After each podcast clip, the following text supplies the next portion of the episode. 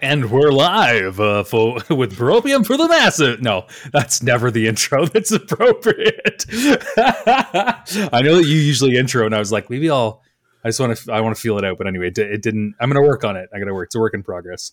So I want to start with, Hey, Adam, how are you? How's your weekend? Um, my weekend was fantastic. I, uh, Alex, this is the rare stretch of about what 15 days where we're only calendarically nine years apart. That's true. That is true. You've, uh, for those of you uh, wondering, Adams just turned the big 3 0 on the weekend. You know, Um, did you instantly feel like people respected you slightly more, like I said, or no? Do you, have you got that yet? I mean, be only in in this in the sense that I like uh, I went through like a formal retirement, like I retired from my twenties, right. and now I'm officially in my thirties. Uh, o- only in that regard do I feel like oh people are going to respect me more now. Now I'm like. Now I'm in debt because that's what you're supposed to be as an adult. That's right. So I always view my 20s as like I could make egregious mistakes and people were just like, "Oh, you're just a kid." But then once you get into your 30s, if you just like gamble away all of your money, people are going to be like, "Man, you're an adult, you can't do stuff like that." Like they hold it against you. So you're, you know, I just, I feel like there's a level of respect that comes with being 30 plus, but then also the condemnation of literally any mistake at, at sort of the adult level. You don't even get to get away with anything anymore. So it's kind of a weird, weird feeling to be to be 30 plus. Yeah, I feel like Yeah. I, I won't be able to pull any pranks anymore. I mean, I never pulled pranks before today. I'm not really a big prankster. Not really a Clooney, if uh, if you get my meaning. But I, uh, I, yeah, now I definitely feel like I can't or should. you can, but they'll have to involve a lot of money though now. yes. Yeah.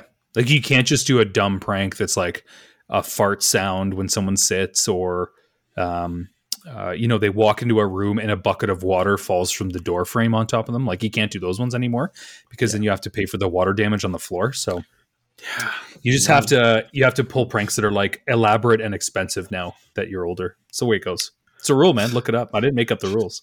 Adulthood is so expensive. It's so crazy. All right, Alex, what Look, I- are we discussing today? I we have a lot to talk about. I think. Um, I mean, I don't know if you watched the um, uh, Vladimir Zelensky talking to the Canadian Parliament today. Um, I, I um, have not. How did he do?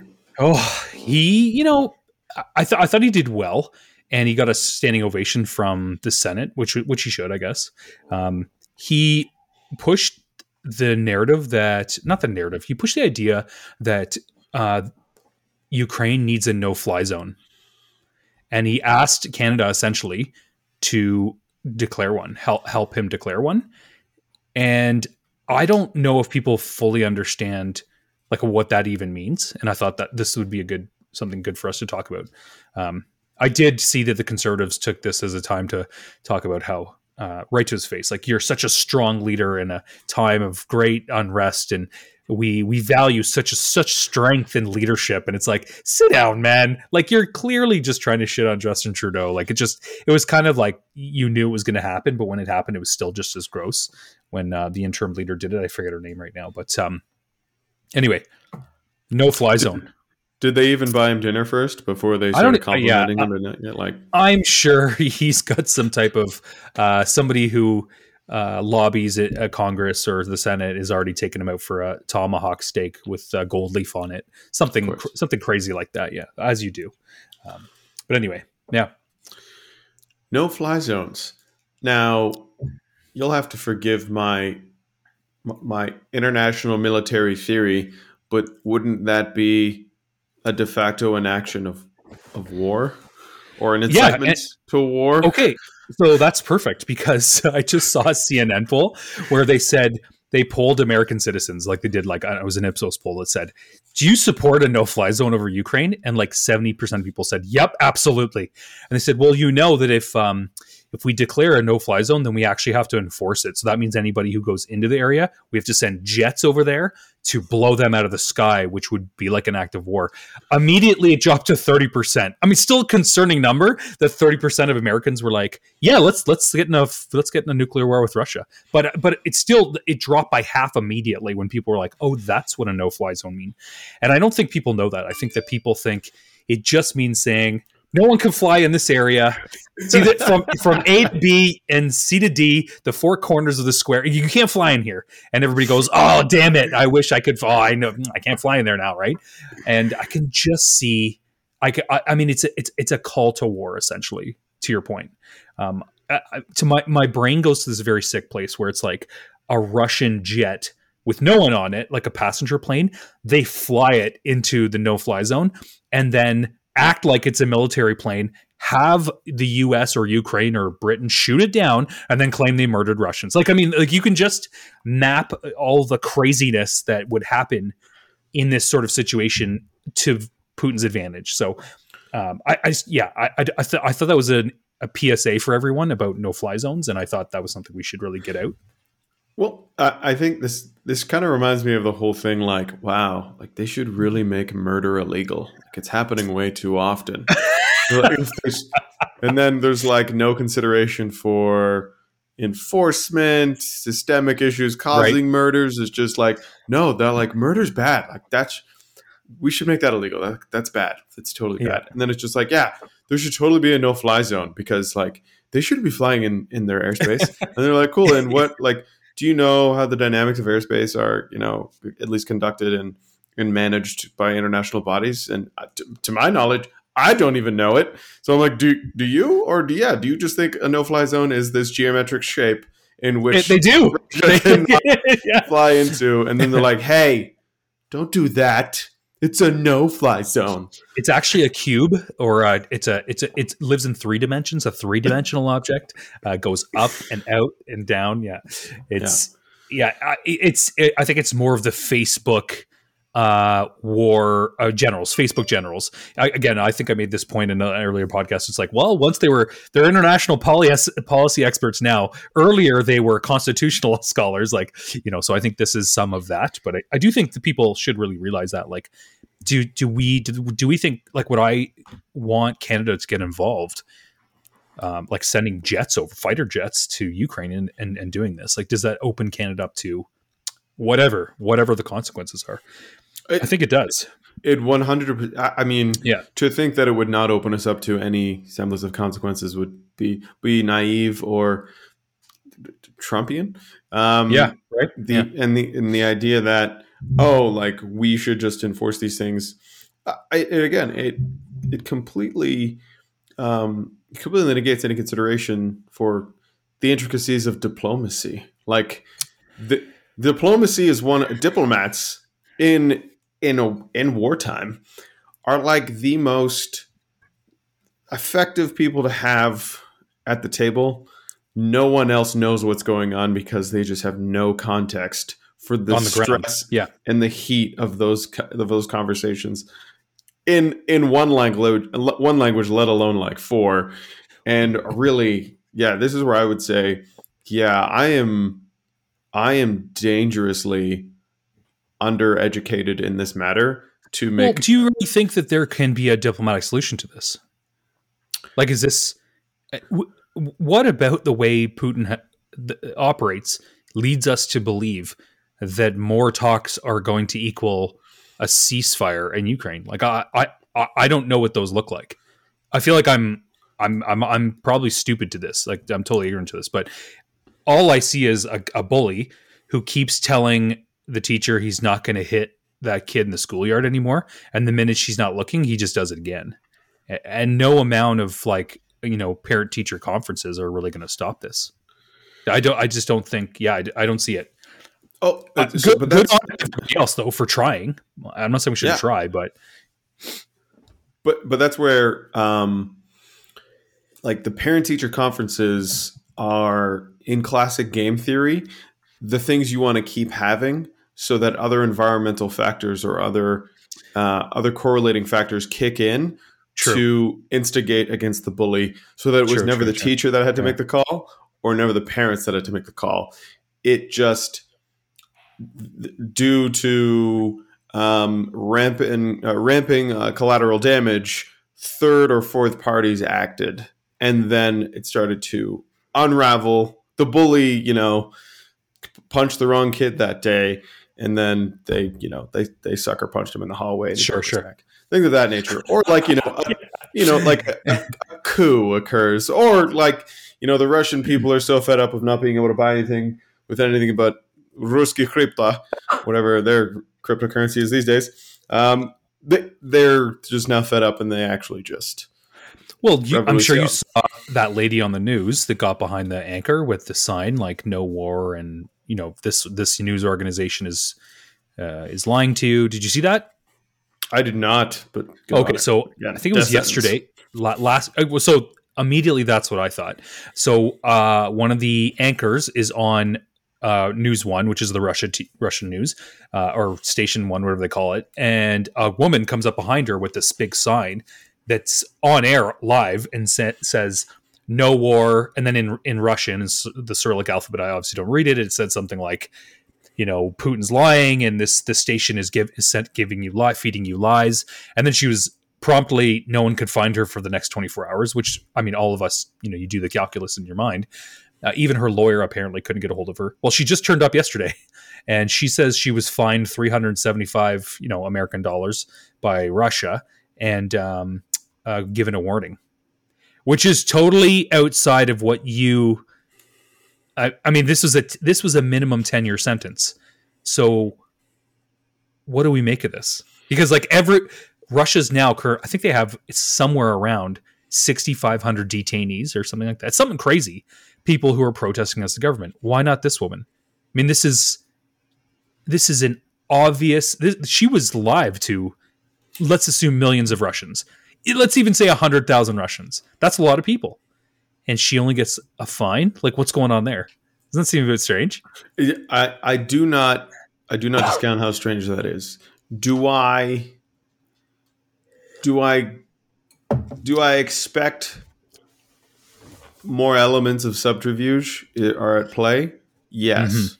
Yes, totally. Because of it's- I guess and maybe you're just like, ah, I guess you know, the tactic might be ah, we can only silence in, you know, black black bag like 7,000, maybe 8,000 people publicly before the masses start to think we are a tyrannical regime. Right. So to quell that, we will let them protest and we'll say, we really appreciate you speaking truth to power, you know, but ultimately, like, we, we understand your outrage, but really the real perpetrators of violence and Nazism are these Ukrainians who are, Yeah, yeah. you know, are, are you know, are killing Russians just trying to free them. Um, but like, hey, you keep on, you know, believing what you want to believe. You know, whatever We, that we respect you. We respect we, your. yeah, we respect yeah, your yeah. opinion. Yeah. Which, so maybe this is going back to what we what I I think we were talking about earlier in an earlier podcast. It's like, is this the moment? Remember, I was like, people going into the streets and protesting against the Russian government is something. It's something really crazy in our times, and it looks like the like Putin's death throes. Like it really has that feeling about it. Is this the beginning of that? Right? The oh yeah, no, we're not going to jail you anymore. Like it ha- has the government maybe. Do they feel uh, just a just a tiny an itch of this could be the an over the over the coup is coming. Like, I mean, is that is this it? I don't know. I don't I want to be too, too optimistic about this. I'm just saying it just it it had that sort. I'm glad you said it because I was like, this is exactly how I feel, but I, I hate to give my opinion but no, here, this but- is where I'm a cynical bastard, and I really do think I'm like, no, unfortunately, um, this is the, you know, the the the tempering of the of the masses yet further because by you know imprisoning this woman, that's what everyone expects to happen, and then Yeah. we'll never see that one again. And then she gets released on a fine. It was just like, well, we didn't expect that. It's like the the it it puts more it puts more doubt and uncertainty, mm-hmm. which are chaotic by nature, and you're ultimately just creating more emotional responses from people. So maybe you can get them to believe more ridiculous Yeah, yeah. nonsense. maybe you tip maybe you put one of your weights on the scale that says like people are like oh they they didn't jail her? Oh it's kind of I- i was unexpected like yeah how many hearts and minds did you win by whatever? Like, again you said there might be some subterfuge here but it's like maybe that maybe she's dead in a ditch somewhere and it's a body double. I have no idea but i mean it, it does it look the guys say what you want about vladimir putin. He's ex kgb and the guy's he's playing the infinite game where I, I think he is or maybe he thinks he is. He's playing some kind of game.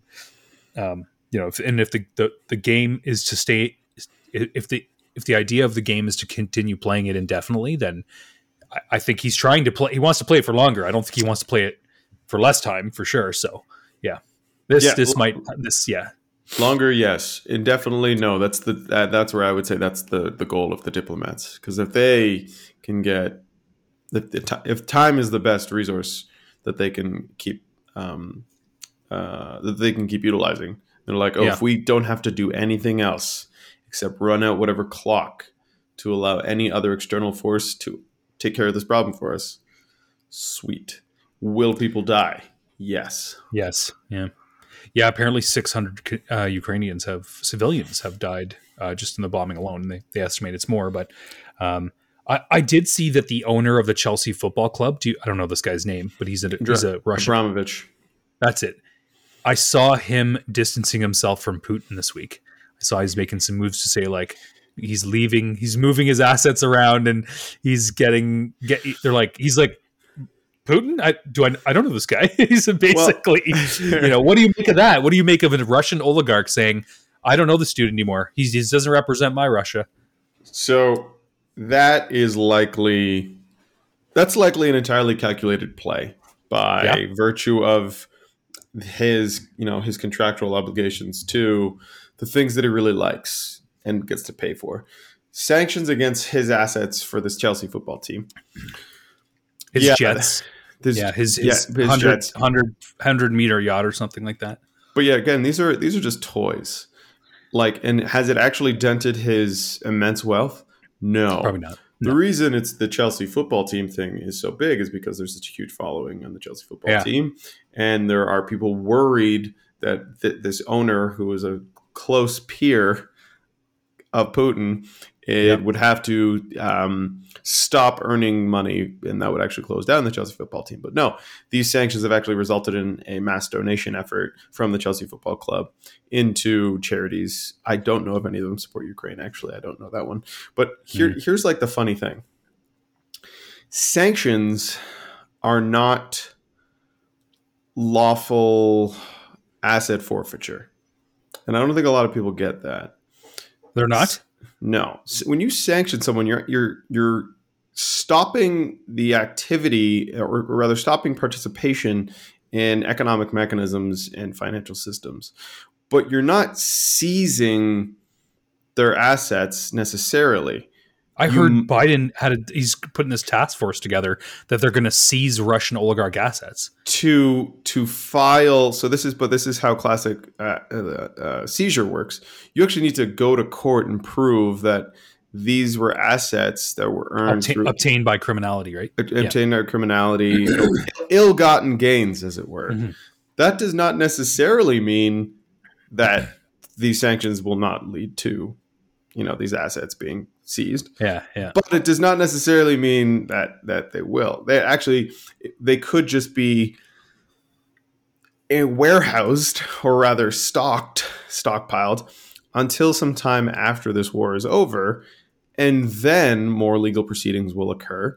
But the burden of proof on on the prosecution's pretty high to Yeah. say Your jet, the jet you bought, the exact dollars that went into that jet were you sold cocaine to get it. That's what Yes. essentially that's Yeah. what they would have to make the case. You were- you you you seize these from uh, dollars that were earned uh, illegally off of Russians, or yeah, if it was drug, if drugs would be the easiest thing, actually, drugs totally. would be like, if this was drugs, sure. But um, but no, this is actually saying your political regime was a little fascist for the last little while.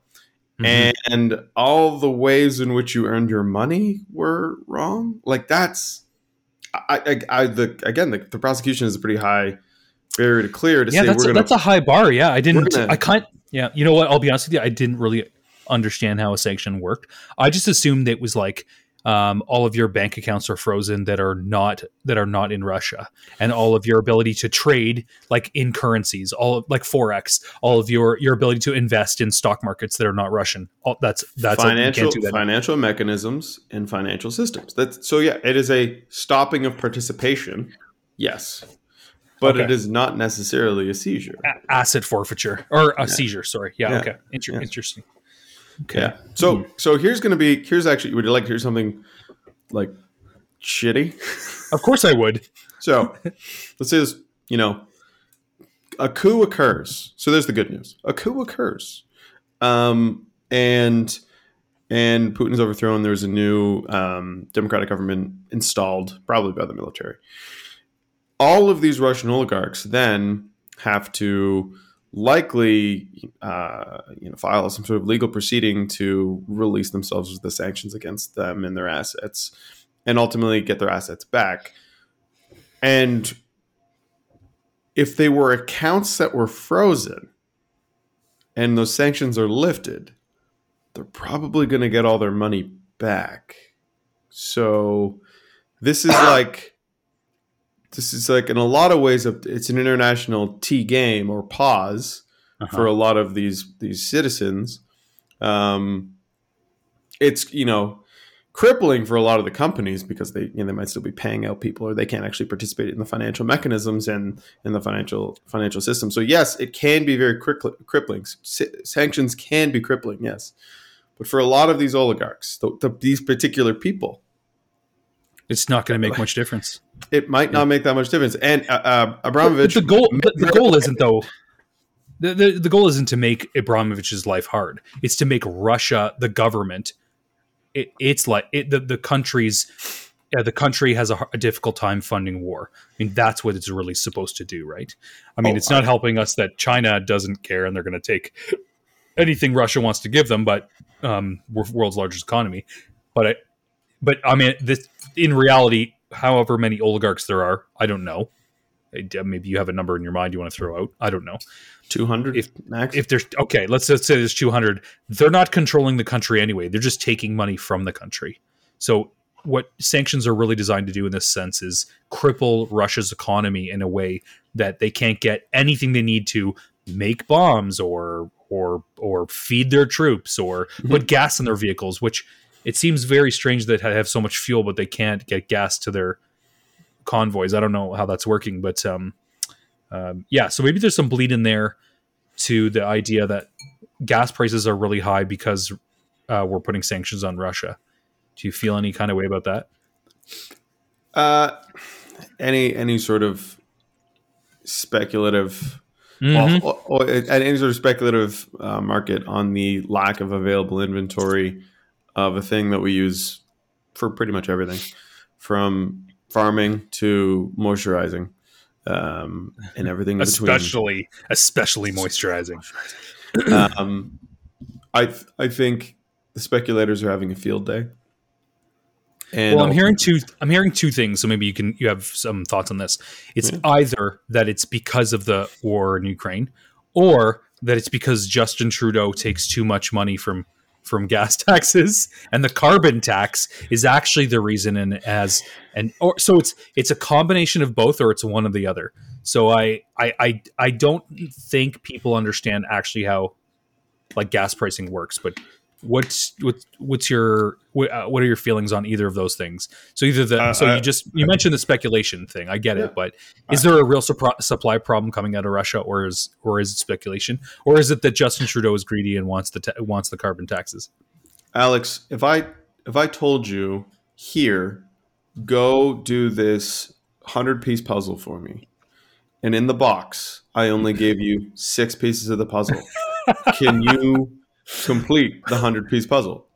well hold on are the other pieces blank or are they but still have the uh, the cuts in them or is it just they're missing totally They are not in the box, and I said, "Here, go Okay. make the puzzle." Alex, Yeah, what do you do? You're I, like, I, can't, well, I can't complete this puzzle. yeah. I can't be this solo. Welcome to international economics.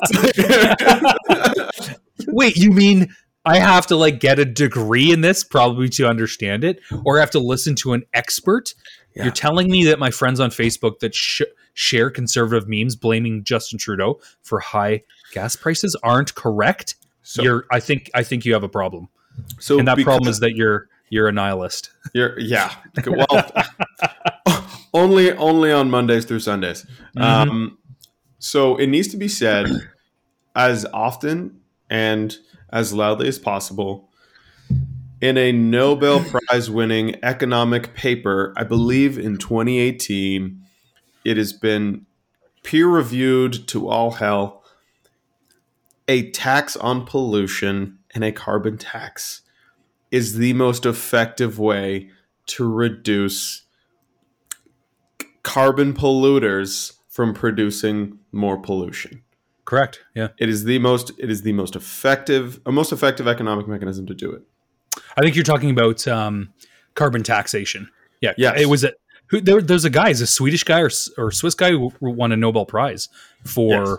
uh, carbon pricing. Um, Yeah. yeah, an, an, the Nobel Prize in economics for creating a sustainable model for carbon pricing. So And and how that is experienced at the pump of the end user or end consumer is well, most of the time, if not all the time, um, re- retributive, like to the tune of 1.2 to 1.3 times as much money as you're putting as gas in the pump at the end of the year. You just need to file your taxes. Kind of key thing there.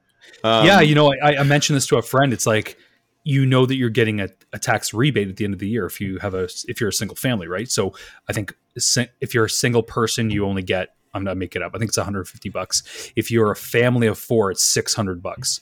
So people are like, well, that doesn't help me at the pump. It's like, well, you know. So an example would be Crystal. My wife filled up her her vehicle. It cost her hundred dollars in premium. It's twenty dollars or twelve dollars more than it normally causes her, right? woo. well it's her car only takes premium stupid um so it's $12 more okay so she fills up i'm gonna make it up four times a week okay well that's that's 48 bucks almost 50 bucks a month so six yeah okay $600 does that get you over the whole year? Yeah. It does but that's 600 bucks i could use for something else. It might be the argument right? So but I, to your point about economics it's like well th- th- there's what about opec? What about the greed o- over uh, revenues lost through the pandemic where people weren't driving? You know what about their greed in in general? You know they, they uh, what about them seeing this as a time that they can choke everybody because they got that we're lifting mandates and we're going back to work and they can set the price as they want it what does this have the taxes were always there the profit is what is the limiting factor here so i i just think it's really disingenuous to say that it's you know it's not even russia's fault i mean like i'm not even blaming this on russia it's certainly not Justin Trudeau's fault. If it were, it's just as much, you know, Premier's fault, like Jason Kenney's fault, as much as Doug Ford's fault. It- there's no one's at fault here in the way that you know who's not. You know who's laughing? Elon Musk. he, doesn't, he doesn't put any gas. He's like, gas prices too high. Don't know what that's about. You know, so I, you know, I just think this is. Uh, I, I thought that was kind of a bleed in there. Sorry. No, no, of course, but this is the this is the problem with complex systems.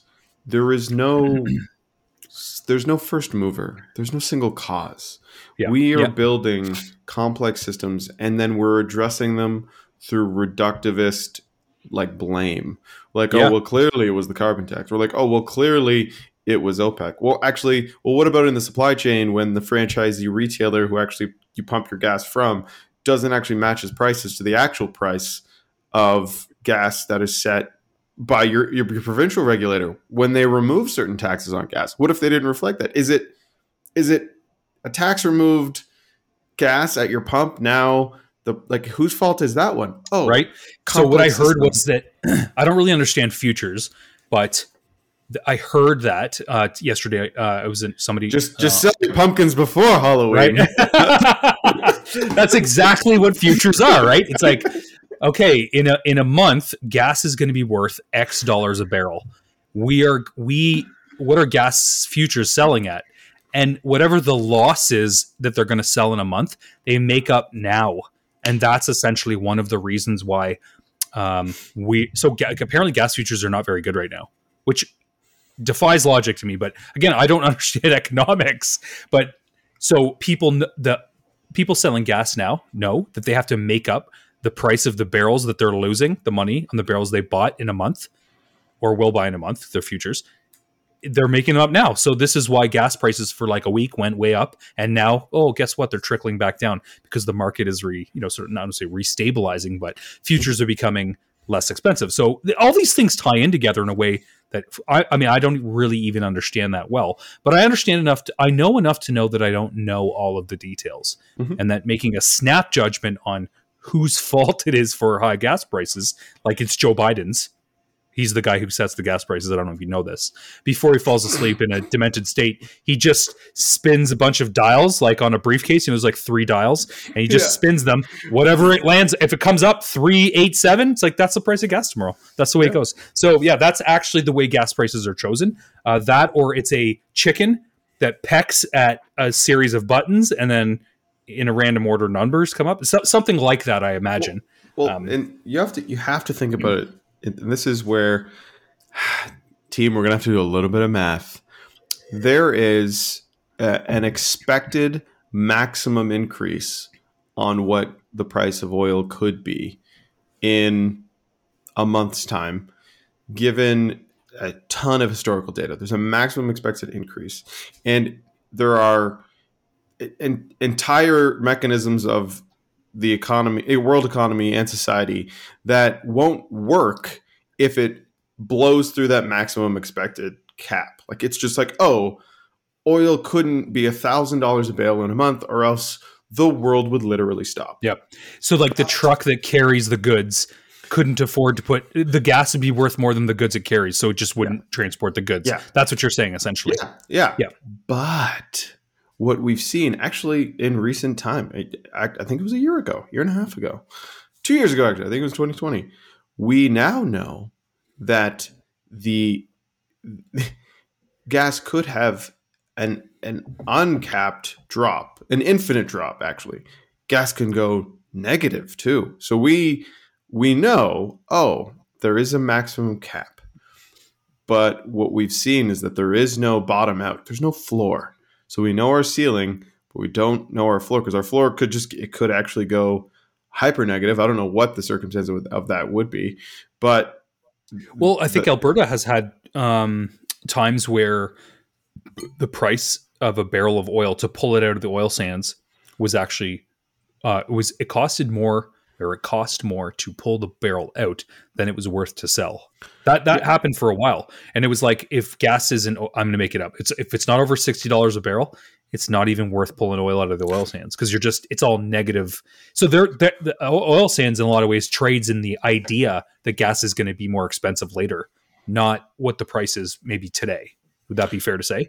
Uh, for for uh, probably for bitumen out of Alberta, yeah, because it is yeah. a little more resource intensive. But but at, at, the same time, the even the the speculative mechanisms that we employ, and that's just we're only at we're only a puzzle piece like twelve.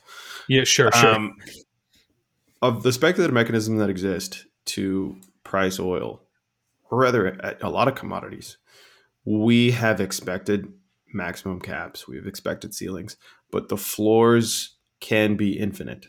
They can lose, or it, you hope they stop at zero. Sometimes they don't, and sometimes they go straight up negative valuation, and then not only have you lost all your money, but you know owe a lot of people a lot more money. Yeah, like what would that like? Uh, what what are the circumstances under which you could a barrel of oil would be minus ten dollars? Like, so in 2020, it happened. It Oh, what? Oil was negative. I'm not aware of this. Eight, eight dollars a barrel. Yeah, eight negative dollar. Oil negative barrel price. Yeah, it uh, settled negative thirty-seven point six three dollars a barrel. What? Yeah. what? I don't even understand negative dollars. Like, be, well, so you wouldn't continue to pull more out because no, you, would yeah, have right? shipping containers full of it. You're like, we need to give this to somebody. Sure, stop sure. pulling it out of the ground. Yeah, there's yeah. too supposedly there's too much floating around right now. People Yeah. drive. Yeah, no. These Yeah, are these are the problems with speculative financial mechanisms. You can drive prices infinitely down. I guess you've kind of dealt with this a little bit in the like in some of the markets you've been dealing with. I remember you telling me, I don't know if this relates at all, but maybe you can lead us there or away. Um, you were like, "Oh, Alex, have you tried a rattler this summer?" And I said, "Yeah, yeah, yeah I did try a rattler actually." And you were like, Yeah. You're like, "Yeah, no, rattlers are great. Yeah, I made you buy rattlers." And I was like, "What? You did?" And you were like, "Yeah, because they had a I don't want to say a bumper crop of grapefruit, and grapefruit was trading so no one could, no one wanted it. So they're like, we're just going to have to invent markets to get rid of it, or it's going to go, it's all going to rot, and we're going to have to, it's going to trade negatively. We can't have this much floating around the market. Why would we have all these grapefruits? But then they turned it into beer, and it's like everyone loved it, and they made lots of money off of it. So is that sort of the same thing? You get, is that you know, was there a negative? Were there negative grapefruits at some point, or was this? Yeah, or there, yeah, or an, inf- and a flooding of the market, right? The this is actually really the the funny thing about a lot of these commodities traders is that the goal is to never end up with the thing that you're speculating on the value of, because or, else- or else you have to buy it and it shows up at your front door. 2004, I think it happened with pork bellies at, at a London Stock Exchange office. They couldn't offload their pork bellies, so the pork belly distributor was just like, "I'm dropping this shit off, and you're giving me my money." And they dumped like a ton Wait, of say pork that- bellies. Say that again for like all the slow ones in the room, me being one. Um, I don't never mind being the idiot here because you can explain stuff to me. Why wouldn't a speculator want their goods to show up at their door? Like, isn't there a point at which the price is so good you want them to show up? Like, I don't understand this. No, no, no. Because you want to offload them to people who can turn pork bellies into food, into cattle Into- feed, Okay, into yeah. or into the into the third parties that actually deal with turning pork belly into things. As a speculator, you don't want to touch any hard Any value product. any product, any asset, fair, nothing. fair. Okay, I get it. I get it. Sorry, you don't want to touch any commodity. You only want to speculate on its value and make money on the So difference. what you're saying these guys do is, let's say I'm a, I'm, a, I buy a lot of bananas. Okay, I love the Cavendish banana.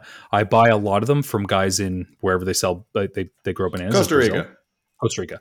They bought they they have all these bananas, and I go, okay, I want to buy one bunch of bananas for for ten cents on the dollar, and okay, I have a million bananas to sell you. Cool, I'll take them all, and then I want to sell them to someone who's who I sell them for fifty cents instead of the ten, and I make forty cents. Right? I never want a million bananas showing up at my work.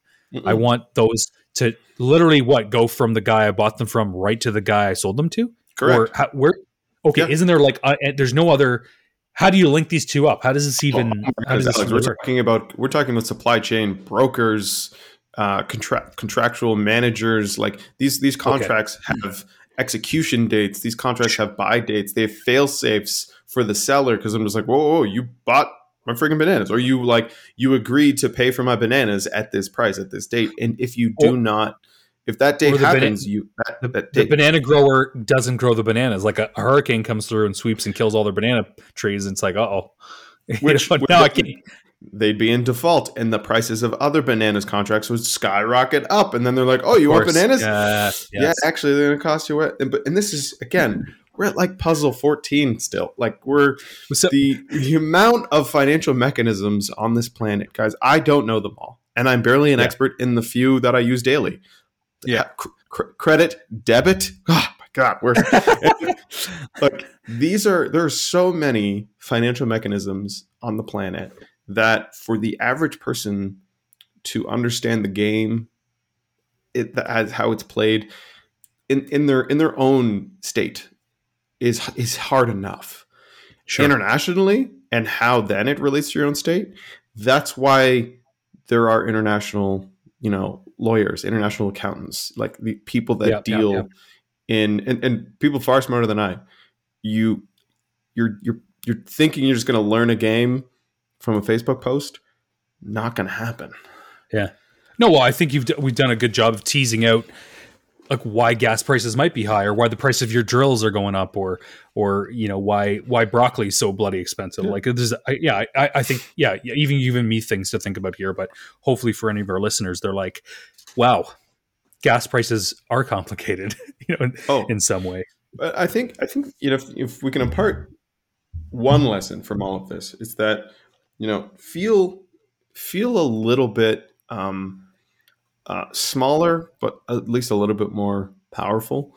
Um, humans, as a component of all of the systems that we participate in on a daily basis, are actually the reason a lot of those systems exist. Like, right? You know, biology, chemistry, and physics aside, except for the manipulation thereof, all of these systems around us are are human created um, until our computer overloads take over.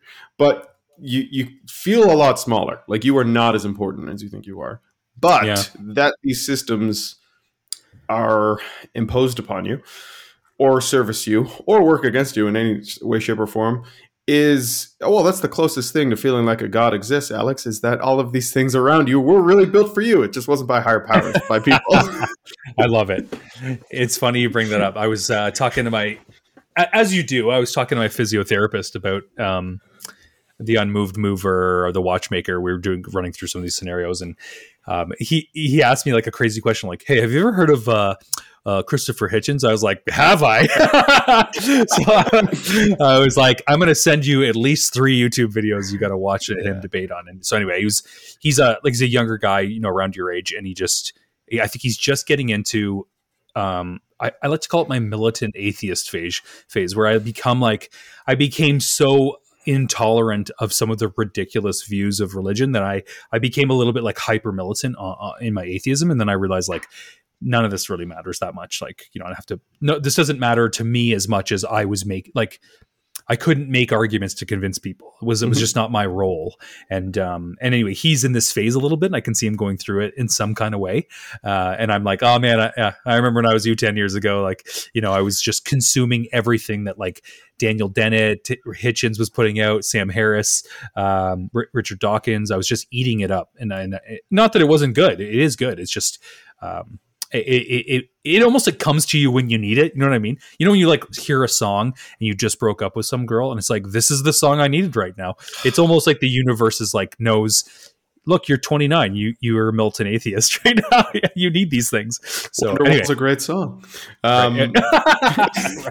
so easy to play. Four chords, so five chords. Yeah. Yeah. No, no uh, honestly, I can't wait until it gets to his like either it's a fork. You either go full nihilist um, or yeah. you know, if you're lucky, a, little, a, secular humanist, or I mean, really, the, just the religion of consumerism. I want the easiest one. It's no, he's he's got a, I think he's got like two degrees and a master's. I think I, I think he's going to be more secular humanist. I think he's going to be the he's like like I would probably consider myself a secular humanist, right? So he's I think he's going to go that way. He seems to be like he's a genuine dude, so I feel like that's his path. And I I, w- I hope that uh, uh, more more people who uh, and this is very divergent from what we're talking about, but more people who who be, who fall from religion take up the sort of the more of the mantle of secular humanists rather than atheist. I just think it's not it's not even a anything. It's just a term for per someone who doesn't believe in a, in a deity. So I don't, know, I don't really know if it's very descriptive. Anyway, I still recommend you read as many holy books as possible, though. It's agree. Yeah, I agree. For at least cultural reference and yeah. a laugh. Um, and that's how we we rip on all oh man, serious. So um, tell me, well, uh, you, you, were saying this Ukrainian war coverage is, um, is it taking away from? I, I didn't even know about this, man. There's floods in Australia. What's happening? You got to tell oh, me about this because I there in the past two weeks the floods in eastern Australia. I believe in Bris- Brisbane, Brisbane, Brisbane. No, that's New Zealand uh, in Eastern Australia. They've killed at least 21 people. Um, I know, I know. Tough laugh bot, Alex. Uh, the there's thousands of homes that are like now uninhabitable, like they're just wrecked, and like towns underwater and it's one of Australia's worst natural disasters. Here, scariest I've quote. I, I, didn't even hear about this right? at yeah. all. Like yeah. not even nothing. CBC, CNN, and CNN and CNBC and MSNBC are are covering only this Ukraine. I uh, again, I not yeah, even man. an Apple News article on this. I haven't seen. So yeah, like like wildly tragic.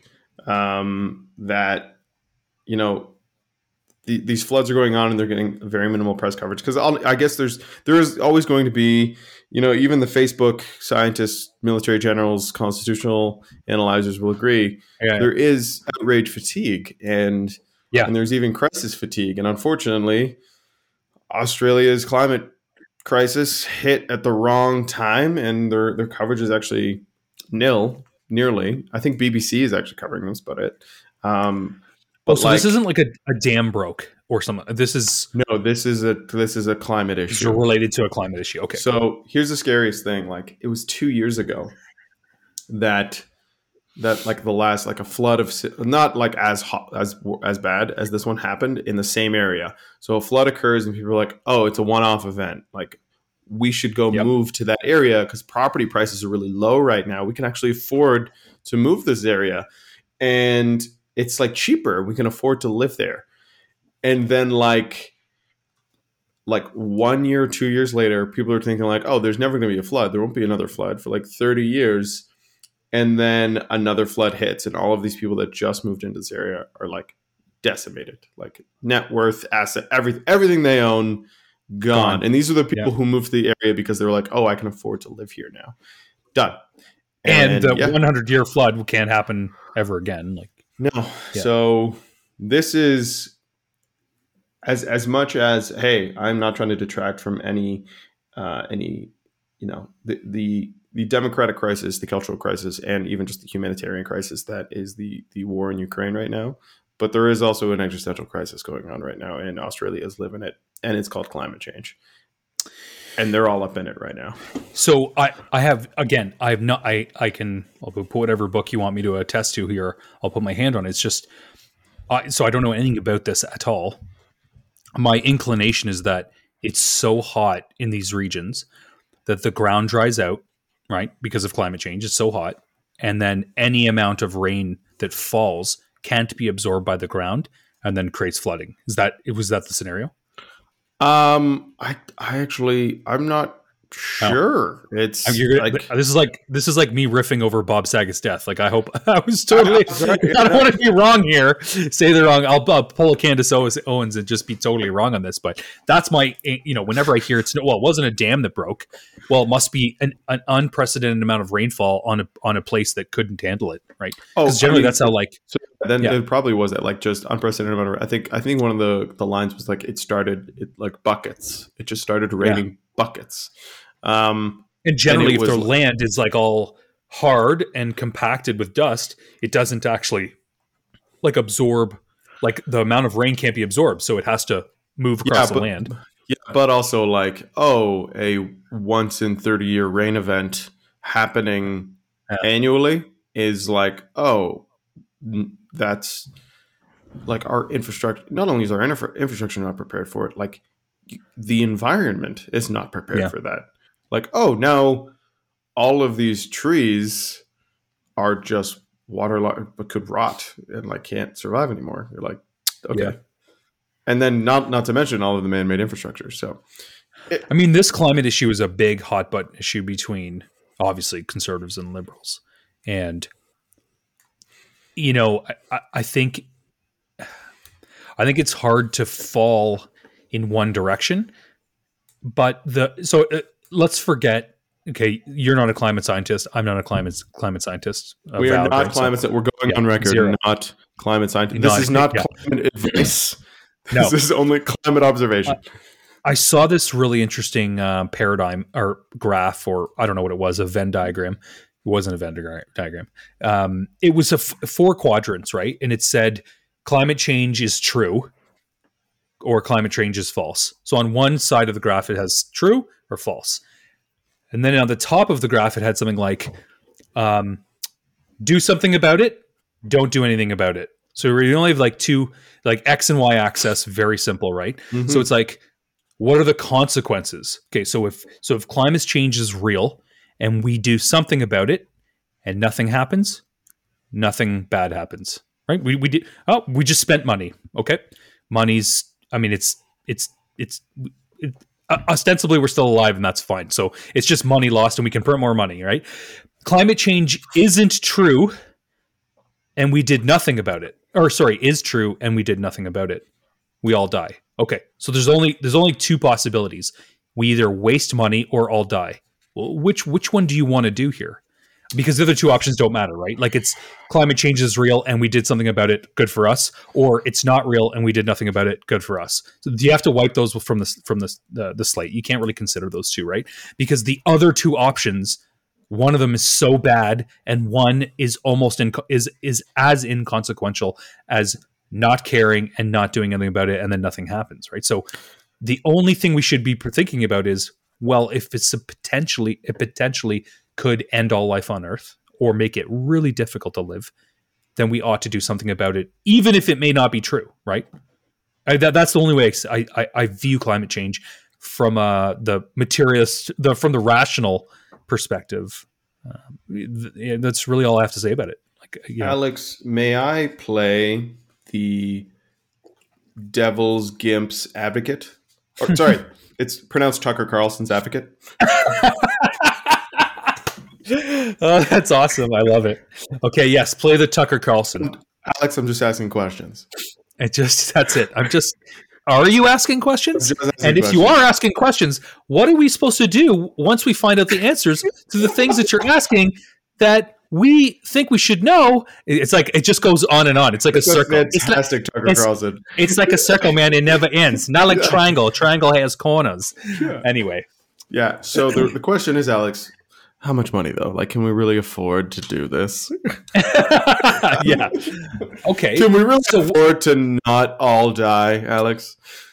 I'm just asking know, to those. I'm just asking. to those to those people, I would say, okay, well, what is too much money? So if they're like, okay, well, we think, you know, because I, I, like to play this game. Okay, we think ten trillion dollars is too much. Okay, let's spend nine then. Yeah. Okay, nine's a good number then.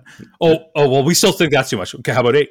you know, it's like how how do we know? We we don't know, man. We have to adapt. We have to be nimble. Uh, I, I just think I just think it's such an easy problem from from from my perspective. Also, why what what type of person thinks that perpetual waste is a good idea? Like I, I, things can't indefinitely grow, right? That's a simple concept. There's a finite amount of resources. There's a finite amount of gold. There's a finite amount of gas. There's a finite amount of silver on the planet. It's finite. So, uh, people who are thinking that we're going to build a giant rocket and bring it from the moon, I don't know what you're smoking, man. Or we're bringing it from Mars. We're going to go get some gold from Mars and bring it back. But it's it's like those things are finite. So you live in a world where things are finite. I mean, eventually, even if you're rich, you get to a point where they ain't no more resources, yo. Mm-hmm. So sure. what what's your plan at that point? And you know, I hear a lot of people say, "Well, crypto, I won't be." Oh, okay, infinite crypto is true. You you got me there. Actually, there's not. No, that's a lie. Once the blockchain has, once the computer has been defragmented or the internet has been defragmented, there's no more. Of course, man. Yeah. yeah. Did you just use a 1992 term? I did say defrag by accident. 20 a 2010 technology. Sorry. Once the internet has been mined, mined for all course. of its Bitcoin. Um, um, no, Alex, I, I have I have like I have no rebuttal, but I am. Does that um, am I making sense though? On the look, we can do nothing, but if we're wrong, we're all in real big trouble. So, but I think we can disagree or agree all day on what to do. But I do think that we have to agree that something has to be done. Right? Oh, I I think that's an easy argument to make. I'm still at there. We're still convincing people that it's a thing. and then yeah. we're, yeah. yeah, sorry. I'm I'm like two puzzle pieces ahead here. Yeah, it's oh, like oh, yeah. hold on, we still need to get 50% of the US to believe climate change is real. That's actually the main goal. You're right. No, and honestly, and, and it's and it's probably because people think about climate change like they think about their cholesterol. And they just want to keep eating cheeseburgers, but you keep telling them your cholesterol is through the roof. And you're like, yes, I can't see my cholesterol, and these cheeseburgers are delicious. Right. So I'm going to yeah. keep eating them until I have a heart attack. Yeah. And then I even then might still keep eating them. And well, remember then, when I told you when I told you about the COVID, the problem of COVID deaths, where like many people don't know anyone who's been sick or died of COVID. So convincing people COVID is real is difficult in some sense, and I get that. I'm actually sympathetic to that idea. Is this like that? Because I mean, in Ontario, let's be honest, we have four seasons. You know, uh, uh, Calgary, you have three: winter, winter, and almost warm enough not to be winter, but it's the way it it's is. called stampede, Alex. it's called stampede weather. That's it. Uh, you have the stampede, and then winter comes and winter follows. So we have Yeah. the four seasons here. And to my to my eye, in the my nearly forty me- meager years on the planet, I have seen winters get slightly. Yeah, they're getting not as bad as they used to be. Fall is extending into December, and then summer is kind of or spring is kind of coming early. Like it's coming into like middle of March, really. So like tomorrow, it's going to be 16 degrees here. That's Celsius for you American uh, listeners that believe in some other crazy system of measurement. Um, yeah, so it's so t- to my eye, yeah, the cl- the climate is changing, but it's so slow that it's imperceptible by me. So I, you know, I'm just being, I'm trying to give some breathing room to the people who are like, I don't think climate change is really that real. It's like, I get it. You you can't perceive that to be going on. Um, and they they view climate disasters or, or or so named as like well that's a shitty event that just happened right like It's- tornadoes it's news cycle. Yeah. yeah it's a news cycle yeah yeah oh that's the liberal that's the, oh you're right that's the liberal media what, what, what the mainstream msm the mainstream media wants you to believe so it's like oh, yeah so so it all back back feeds into that right So I, that's like that's like the hope you think they're a crazy ass conspiracy theorist, but unfortunately, no. Uh, again, tragedy as as news cycle is just you're you know you're a little numb to it, or rather, a lot all of us are probably really numb to it. And a part of the you know the hubris of the Western perspective, especially North American perspective, is that like yeah, so long as it's not killing me, like I'm fine. Yeah. But you know, tell that to you know kids in Bangladesh who are like going The to the Ganges is- bathroom on uh, beaches the- and like that's in yeah. India, but yeah, it's like awful. What- it's sorry where's where, Bang- bangladesh is in it's just south of India. is the ganges doesn't run through bangladesh Hold on, Am does I- the Ganges? Does the Ganges? I was like, I was gonna say it, it's because it's the most polluted river in the entire world because something like a million people go to the bathroom and because they It lack. It does Yeah, okay. continue. It does continue. yeah. My mistake. Yeah, tell tell people in Bangladesh about. Well, how do you want? How are you going to get tr- clean drinking water? It's like they're like, well, one, it, it's not raining as much as it used to, and two, the it's so hot, the freaking Ganges is poison. So what am I going to do? I don't know. So I don't know, man. It's uh, obviously we're not solving it today, but I do think there's if you think that climate change isn't real, well, then you should stop recycling, right? Um, you should take a, a glass that you're drinking out of and just throw it away after you're done. You take a plate, you after you're eating on it, throw it away. Like you know, sustainability doesn't matter to you um, because again, because if the money is is that is that important here, you know, can't take it with you. I don't know. I don't know what I'm trying to say, but Can I really acid rain on this parade right now? do it. Yeah, um, consumer recycling is a complete fabrication and a lie that does absolutely nothing to help climate change. Industrial recycling is really the big problem, but they've convinced us all that consumer recycling is the problem. Are you serious?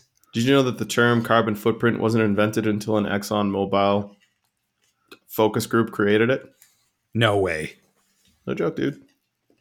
Is it Exxon or was BP? You Oh, advertising It was, assholes. It was BP, actually. Yeah, they created So- a term. You want to reduce your carbon footprint as a consumer, but ultimately, this is the fault of large corporations. Anyway, they're just pushing it on the consumer to say, like, if you recycle, So you don't think single-use plastics are re- reducing the single-use plastics by people by by the people that use them, us, has a will have an impact on the environment.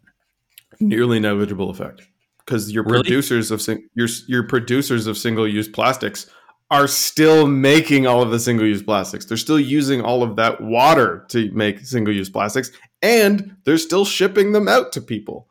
The disposal thereof happens en masse with with industrial you know firms, large industrial firms. As consumers, our dent in the recycling industry is like so minuscule. A, because we're so bad at it. B, because we don't understand what the recycling symbols mean on the back of uh, those on the back of our containers. Where one and True. two are recyclable, Yep. three through nine are not recyclable, but they both have the same recycle symbol because guess what? You can buy that symbol and you can make your your recycle symbol the same as the type of plastic symbol. Complete fabrication, my friend. I This is I- this is just I- good I- advertising.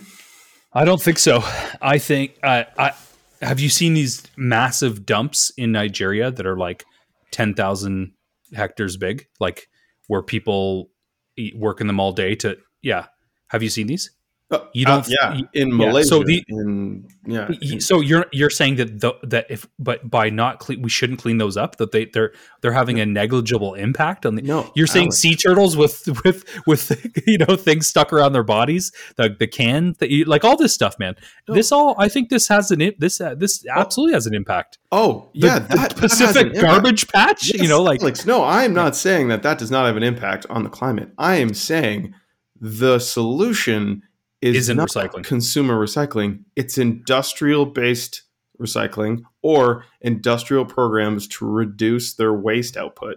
Because for every like one person and their carbon footprint, BP invented, the like industrial footprint for the same amount of like resource input is like a hundred the output of waste. It's just it's maddening because it's great advertising.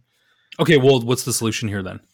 The solution is an incredible amount of restrictions placed on large companies and corporations so that they can't produce as much waste in third world countries as they usually do, and then import the products made from those waste to Ah, Western countries. And then Ever the liberal response, Adam.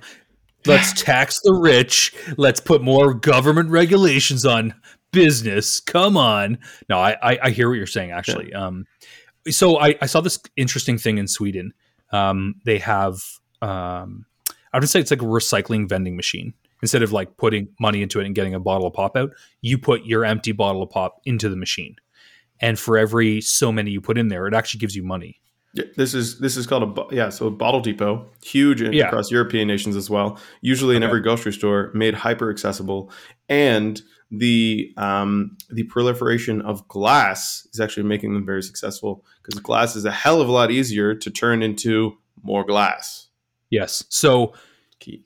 so okay so i'm trying to make a point about recycling here if if we use i get that glass is heavier and requires more fuel to transport you can't get as many glass bottles into something where plastic would do whatever the case is um, i'm making the case that recycling can work if we have the right pressures on the industry to produce to have to, to have uh, materials that are easily recyclable because it's not really up to the consumer. Well, no, you know what? I, I, I take that back. There is some consumer responsibility here, but like I don't know if the styrofoam is able like that I got my stake on. I don't know if that's able to be recycled in a lot of cases. In some It's not. municipalities, yes, it is. So here, no, it's not. I still got like I always thought it wasn't. I thought it was garbage. You know, is the plastic is a plastic bag recyclable? A lot of places say no. So I yeah, I don't. I, you know, again, it uh, if it it was made a little bit easier to get my recyclables, uh, put them in the you know, just put them in and they're sorted and handled. I just think that's a that's I, that is the way forward. Am I- but but am- that's Am the, I alone that here? is- you're I, I have to disagree because again we're talking about consumer uh, effect on what recycling is for which could be climate change or product uh, product reproduction or re- reusing certain things the consumer effect on that is like less than 1% Really? the industrial effect on it is the majority but to get large industries to spend more money to create you know, let's say closed state systems that ensures all of their products can then go back into their system to be reused in some way, shape, or form or It's too complicated. It's Too complicated. No, Yeah. it's too expensive. The juice is not worth the squeeze at that There is point. no, there is Yeah. no, there is no complication that cannot be overcome by more, more investment on this planet. It's just that the way our investment mechanisms work, they just trump Or well, let me ask something then. If when cell phone usage and texting and driving first came out, do you remember they put like this stupid fine on it? It was like a hundred bucks. Do you remember this? Let me tell you something. A hundred dollars is not going to stop a lot of us from texting, but the fine for texting and driving can't be ten thousand dollars because no one can pay it. So the fine for texting and driving has to be somewhere that's annoying enough that you could pay it, but you don't want to. So what if a bottle of I'm gonna I'm just, I I don't want to pick on anything that, but let's let's say Perrier comes in plastic bottles, one liter bottles. Okay, I love Perrier. What if we said, okay, look, that bottle of Perrier is three bucks. It's actually only a dollar, but the two dollars to get to that's going to pay to get that bottle back into the system you have to pay it up front to make sure we get that bottle back. And we're going to have distribution centers or whatever the case is that it's going to be on the consumer to arrive just like the things in Europe we're going to have to arrive and you're going to get all that money back. Is that the solution? Or do you think people will say well I'm just not going to buy Perrier anymore right? Like uh, what what's so so again this, the- this, how, how do you do, how do you do this? How do you how, how do you do this? Yeah. so you Yeah. you have to, you have to say you know it's it's it's multi-pronged. A couple of them are you now have to create or or use containers that can be directly reused by any other purveyor of beverages that you sure. you're going to use. And then you have to say to all suppliers of those beverages you have to say hey guess what you're all standardized now across these 9 to 10 or 15 formats because we can't afford to subsidize the waste that you incur because the cost the cost to societies to governments is you know Huge. thousandfold Yes. Yeah. it's but it's the dollar dollar amount to shareholders that really only anyone ever focuses on and then you have to say and guess what um, since free market capitalism doesn't exist we're going to go the reverse on all of our subsidies of you. We also now have a margin cap. Your margin cap on this is is now 15% you can now no longer make more than 15% margin on this and now you have to figure out how to innovate and reduce your cost through a recyclable mechanism or way. That, that, those retailers won't sell in Canada then? They'll say and and, we, and we don't I- want to abide by that We don't know about it. And it, unfortunately, it would need to be a a massive effort across many industries and and across you know many consumer products because ultimately, like what you just described, after saying, "Well, if only it was a it was way easier for me to recycle," you backpedaled immediately and you said, "Oh, well, Yeah. like I have no control over the bottles that the people sell to me." You're right. Consumers have no control. You have no Right. rights. You will buy what is available to you based on what you can afford and what you like.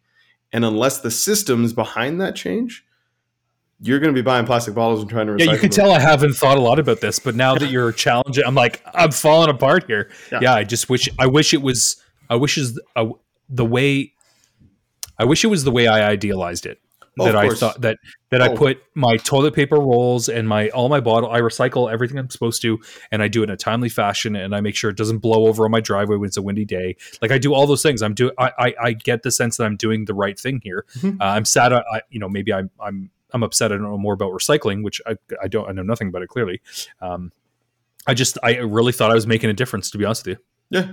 Which, and and again, but again it's we have It- fine it, things are finite it was but, we things, but Yeah. Alex, is it worse for you to f- take everything that you were going to recycle and throw it into the garbage? yeah Yes. Probably yes. Is it like, is it marginally better that you are putting into a blue bin? It goes maybe to a different facility, and then maybe it gets recycled at the at the the plant where they differentiate all the things that they have brought in. Probably yes. Remember though, you are paying for that effort. All recycling programs run at a deficit; they are subsidized by the government. So you Sure. so you're actually paying for the right to recycle. Remember that. Hmm. yeah I know, little dark, a little dark. you know I, I don't know I, I feel like a thousand years from now a kid pulling out you know my dirty torn up pair of sacks that i threw in the garbage last week from a landfill that because they didn't decompose. I don't know. I think that's a little bit sadder to some extent like this some future wasteland of garbage. Like i don't know. I i, I obviously my brain goes to like an apocalyptic garbage scape when i think about not recycling. It's just i i don't want to say it's like my liberal knee jerk reaction but that's the way it feels a bit right? So Don't worry. You can you can rest assured you will have never created as much waste as two hours of Coca-Cola operating in your entire right lifetime. yeah yeah yeah true Think think about it that way. Sure. And you can't like you're like, wait, what if I live to like 95? And you're like, nope, they beat you. Two hours of international operations. They've done. They've created more waste than you ever could on, on, in a lifetime. so are these people in australia to go right back to that um, Right back are to they it. Yeah. Are they eh, like do you think the news coverage is unfair or do you think it should be covered more? Like what are you saying about this? Again i uh, well if we're gonna to bring back advertising again um, the media is beholden now in, in the the landscape of digital media and digital news to have clickable news articles. And what is topical is clickable, and what is clickable loads ads on the page and ultimately mm-hmm. gets the, the media outlet paid. So, can I, I, and I will even say this the coverage of Ukraine has actually been like stellar the yeah. open open intelligence agencies and closed intelligence agencies sharing all this information you know reporters actually reading intelligence reports and you know providing information on them to the public. Digesting that information and giving it back to the public is like the best thing our news organizations can do. And then if they monetize that on their site with advertisements because they actually need to pay themselves to do that i totally get it. So i really it's not like i'm faulting one for not favoring the other. I am actually just saying because news is not read anymore; it is consumed, and the Australian the Australian news is just less consumable. Fair, um, yeah. I don't know anything you, about. I couldn't couldn't name you one Australian news outlet if you if I tried. Blur, I think is one, or you know, hey, uh, what is it? Uh, BBC Worldwide. There you go. oh, really? Is that no? No, it's it's clearly a British organization, but just they, they well, cover Australian news. On the issue of um, of news and reporting, I do think we should say, or I maybe uh, you know I'm going to say for us that um, you know I, I heard about these uh, news anchors who were killed in Ukraine, and my mind floated to a bunch of different places. Did you have any feelings about this when you heard this? I haven't heard this. Oh, okay. So two um, video journalists were killed in in Ukraine. They're Americans. They're from Fox News. And one, yeah, I had a bunch of feelings about this. So one, I think people should think about what it really means to be a journalist and to to report on news. That being having that level of integrity, going to the place that's dangerous and and being in the thick of things and then losing your life in that circumstance that's what like getting after the truth truth is really about. And I think that I, I don't I don't want any journalist to die, but I realize that there that that is sometimes the price of of of of either spreading democracy or freedom or the truth. Getting at the truth is not always easy. And I think that, and I, and I, you know, they're from Fox News, so I kind of had this weird, you know, weird feeling a little bit for a second about it. But I was like, you know what, these are people. Um, they're I think it was I, I don't know exactly their names. I think one of them was like Pierre. Uh, Z, I can't say his last name. Starts with Z. Um, um, and this other guy who's they were both killed outside of Kiev or Kyiv, sorry, in a vehicle they were traveling in, um, and it was struck by uh, people were sh- like a bunch of Russians were shooting at it, and they killed these two guys. So I thought, you know, I immediately my brain went to somebody like uh, do you know Louder with Crowder? Have you ever seen this guy, Steve, Steve, Steven Crowder? He's Canadian actually, which please, he's not. We're not all like this, but I think of like guys like Steven Crowder and Ben Shapiro and um, and people of his ilk, like that, Dinesh, that work with Ben Shapiro. D'Souza, yeah, Dinesh D'Souza, right? You could name a bunch of them, like a bunch in this um, Tim Pool, a bunch of these guys filling up the airwaves with like their opinions uh, and and and distilling news for their for clicks. To your point about clicks and like you know news is all about clicks. These guys do this to the tune, eh, you know, the, the, to to the tune of thousands of clicks a day, making money off this. And those Fox News reporters, and this has nothing to do with even Fox really, but the fact that they're real journalists, people getting after the truth. They're not spin doctors. They're just reporting on what's going on, right? That's sort of free freedom of the press idea and they lose their lives. It's like these charlatans, if I if you if I will, if I may, they would never be caught dead in areas like that because they don't want to look because the truth isn't as important as money and clicks to them. And I just like that immediately was evident to me that like you're never going to see some of these conservative talk hosts, uh, you know, even um, what's it, Tucker Carlson. You're never going to find Tucker Carlson in Ukraine during a firefight between Russians and Ukrainians. You're just never going to. Laura Ingraham. What? You'll find him in Belarus. Well, he, he's in Pol- he's in Poland at the Four Seasons reporting on the the war. It's like no man that, that, like that's not where the truth is but like i'm not, not it's not to say that the truth is found where danger is but i think that like that's the standard that's the real that's a high standard for jur- journalism which i think we forget about we forget about people getting these stories um, out of war torn countries, famine, death, disease, war. Like they're the people in, in the mix getting it for us, and um, and we've reduced the mainstream media to a, like a talking point conservatives have mostly about how it's like so untrue and BS. Yet, yet here are these people, you know, they're they're caught in a crossfire, uh, unfortunately, and they die. And it's like that's that's what real news looks like. It's not. Um, it, it's not Laura Ingraham spouting lies or the My Pillow guy telling you how all machines are bad. You know, it's like I just uh, I, I really saw that as like a a gross moment in our society where you know we just oh they died. Meh. People just kind of went on living their lives which which we, we all will. But i saw i i my my brain juxtaposed it against the people who are purporting to give you independent news who are not on the ground right? Like OAN Amer- or one american news these these hyper hyper partisan uh, conservative news media outlets that are just pushing the big lie and uh, none of them are there they're not there. Uh, they're, you know, they don't see the suffering going on, and they're not reporting on it. And if they are reporting on the Ukraine war, they're just talking about how Joe Biden's weak on it. They're not really, they're not journalists. And I think people really need to think about what journalism means and what people are willing to give in you know when when they believe in something that's real. Do you think any? do You think Tucker Carlson would give up his his bow tie and his cushy, you know, chair to go over to Ukraine? There's like there's no way that's going to happen. Well, Alex, remember what I said about speculators? They never want the pork belly to show up to their front door. Mm-hmm. Like they only mm-hmm. they only they only want to speculate on, on the values to make money through through again through mechanisms through through instruments. So what a this, what a what a what a great segue from back like to and fro. I love that you did that. It's, it's, it's, almost like I set that up for you. You really I, I, that's how I used to play t-ball. Um, no, like the instrumentization of you know the this punditry so like I am a I'm a talking head, not a journalist. I'm yeah. a um I, am I'm I'm the I'm anchor. doctor. I'm yeah. not yeah, I'm a spin doctor. But ultimately spin it's doctor. like, whoa, whoa, whoa, go send, you know, go send the grunts to go report and capture footage for us so we can use it.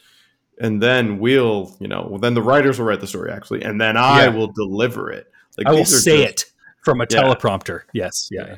yeah. And ultimately, no, it felt uh, Anyway, I wanted to say something about uh, that on the podcast about you know you know these guys who you know they were killed and essentially in cold, they were murdered by the Russians. I mean, is what it looks like to my eye, but I, I might be might end up being wrong on that. But uh, yeah, no, it's sad. It's, it's a sad story. Sad story. Yeah. Doesn't matter how you cut it. It a goes back to you abstracted back one senseless war, and you bring you abstract down. You know, one you're just like, oh, and people are dying. Not only citizens, but people reporting on it. Like truly, wow, what an unnecessary loss of life is going on currently. Yeah, totally. Um, what else did I want to talk to you about? Well, it leads oh. me to my next. Well, we got we got two doozies, Alex. You know what? I think one of them we might. I, well, I'm gonna. I'll say the one. I'll start in the one, and then we'll maybe leave the other one till later. Uh, or I don't know. Actually, uh, this. Did you did you see this Kardashian thing um, where Kim Kardashian was online telling people to basically uh, go work hard and uh, oh Alex, build, build a little more uh, graphic. like okay I like I just caught her with like a couple sentences, but that was as much as my like the nausea. I could hold back the nausea and the the throw up in my mouth a little bit from it.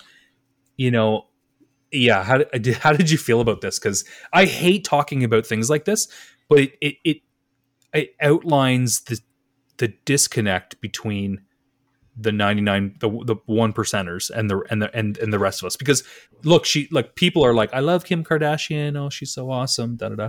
And then here we have her just saying this absolutely like just totally thoughtless thing. So yeah what, yeah. what were you well yeah variety you, you expl- so explain what happened here because yeah yeah. yeah, she's in a variety interview, I think, and I, th- I, don't know if it was the written quote or the spoken quote, The quotation, I should say. Um, but essentially, she said, "Get your, you know, women, you know, you just got to get your fucking ass up and work." And it seems that nobody wants to work these days. You have to surround yourself with people that want to work. No toxic environments, and show up and do the work. I had to pull yes. a quote because it was like, what absurdity fell from this person's face. and it was that. And uh, like you, you gotta to your point. You're like, wow, what disconnects between the one percent and the ninety nine percent? I'm I'm hopeful here, Alex. You'll hear me out. I'm hopeful. What is what is your where where is where is your hope mired? Because I mean My- I don't know. my hope here is that this is another marketing ploy from the Kardashian marketing machine, Mhm. and you know the the the publicists were starting to say like, you know what you haven't done in a while. You haven't done any outrage, like not since not since the sex tape, not since the Yep. you know the marrying Kanye, and you know then the divorcing Kanye. And you're like, you're kind of Slightly Ukraine's- irrelevant. Ukraine's really taking over the news cycle right now, Kimmy. Yeah, you, yeah. you might have to you might have to say something real topical to get on So- people's radar. That's so interesting you say that because she just I think she just released a bathing suit line. Very important that everybody knows this. A new bathing suit line. So it's like they were it's it's how it's funny how these things are intermingled. And I don't even know if you knew that, the bathing suit thing. You I probably didn't. didn't. I didn't Oh, there you go. It's like you just called it though, right? Yeah. Um, yeah, I just saw this as like a, a plain example of someone who's born on, um, who's already left third base and is already rounding into home, who's about halfway between third base and home, telling people who are on first they need to bootstrap it. It was one of those like, I don't think you know what the f you're talking about. You know, I don't think you. I I think whatever you think you've suffered through in your life, you have you're you're wildly um wildly off base here it's like um her say what's her other sister's name the one with the makeup i'm not even sure Billy, Christopher, a- Mikey, i call her another kardashian whatever she is one. who has the makeup company who said oh she's the she's the world's first billion uh, self-made billionaire woman billionaire and it's like yeah okay okay. I i mean I, I wish my dad was a famous lawyer with millions and millions and millions of dollars and then i just from the fame of him being a lawyer i got a tv i was on a tv show. Like i don't understand how this makes her self-made but sure i'm willing to accept that she probably worked hard for some of it and put in some hours. I'm not saying she's she did nothing and everyone did it for her but i just think yeah for these people to be telling people that they need to work hard and not go into to- toxic work environments it's like have you ever have you ever ha- like lived paycheck to paycheck?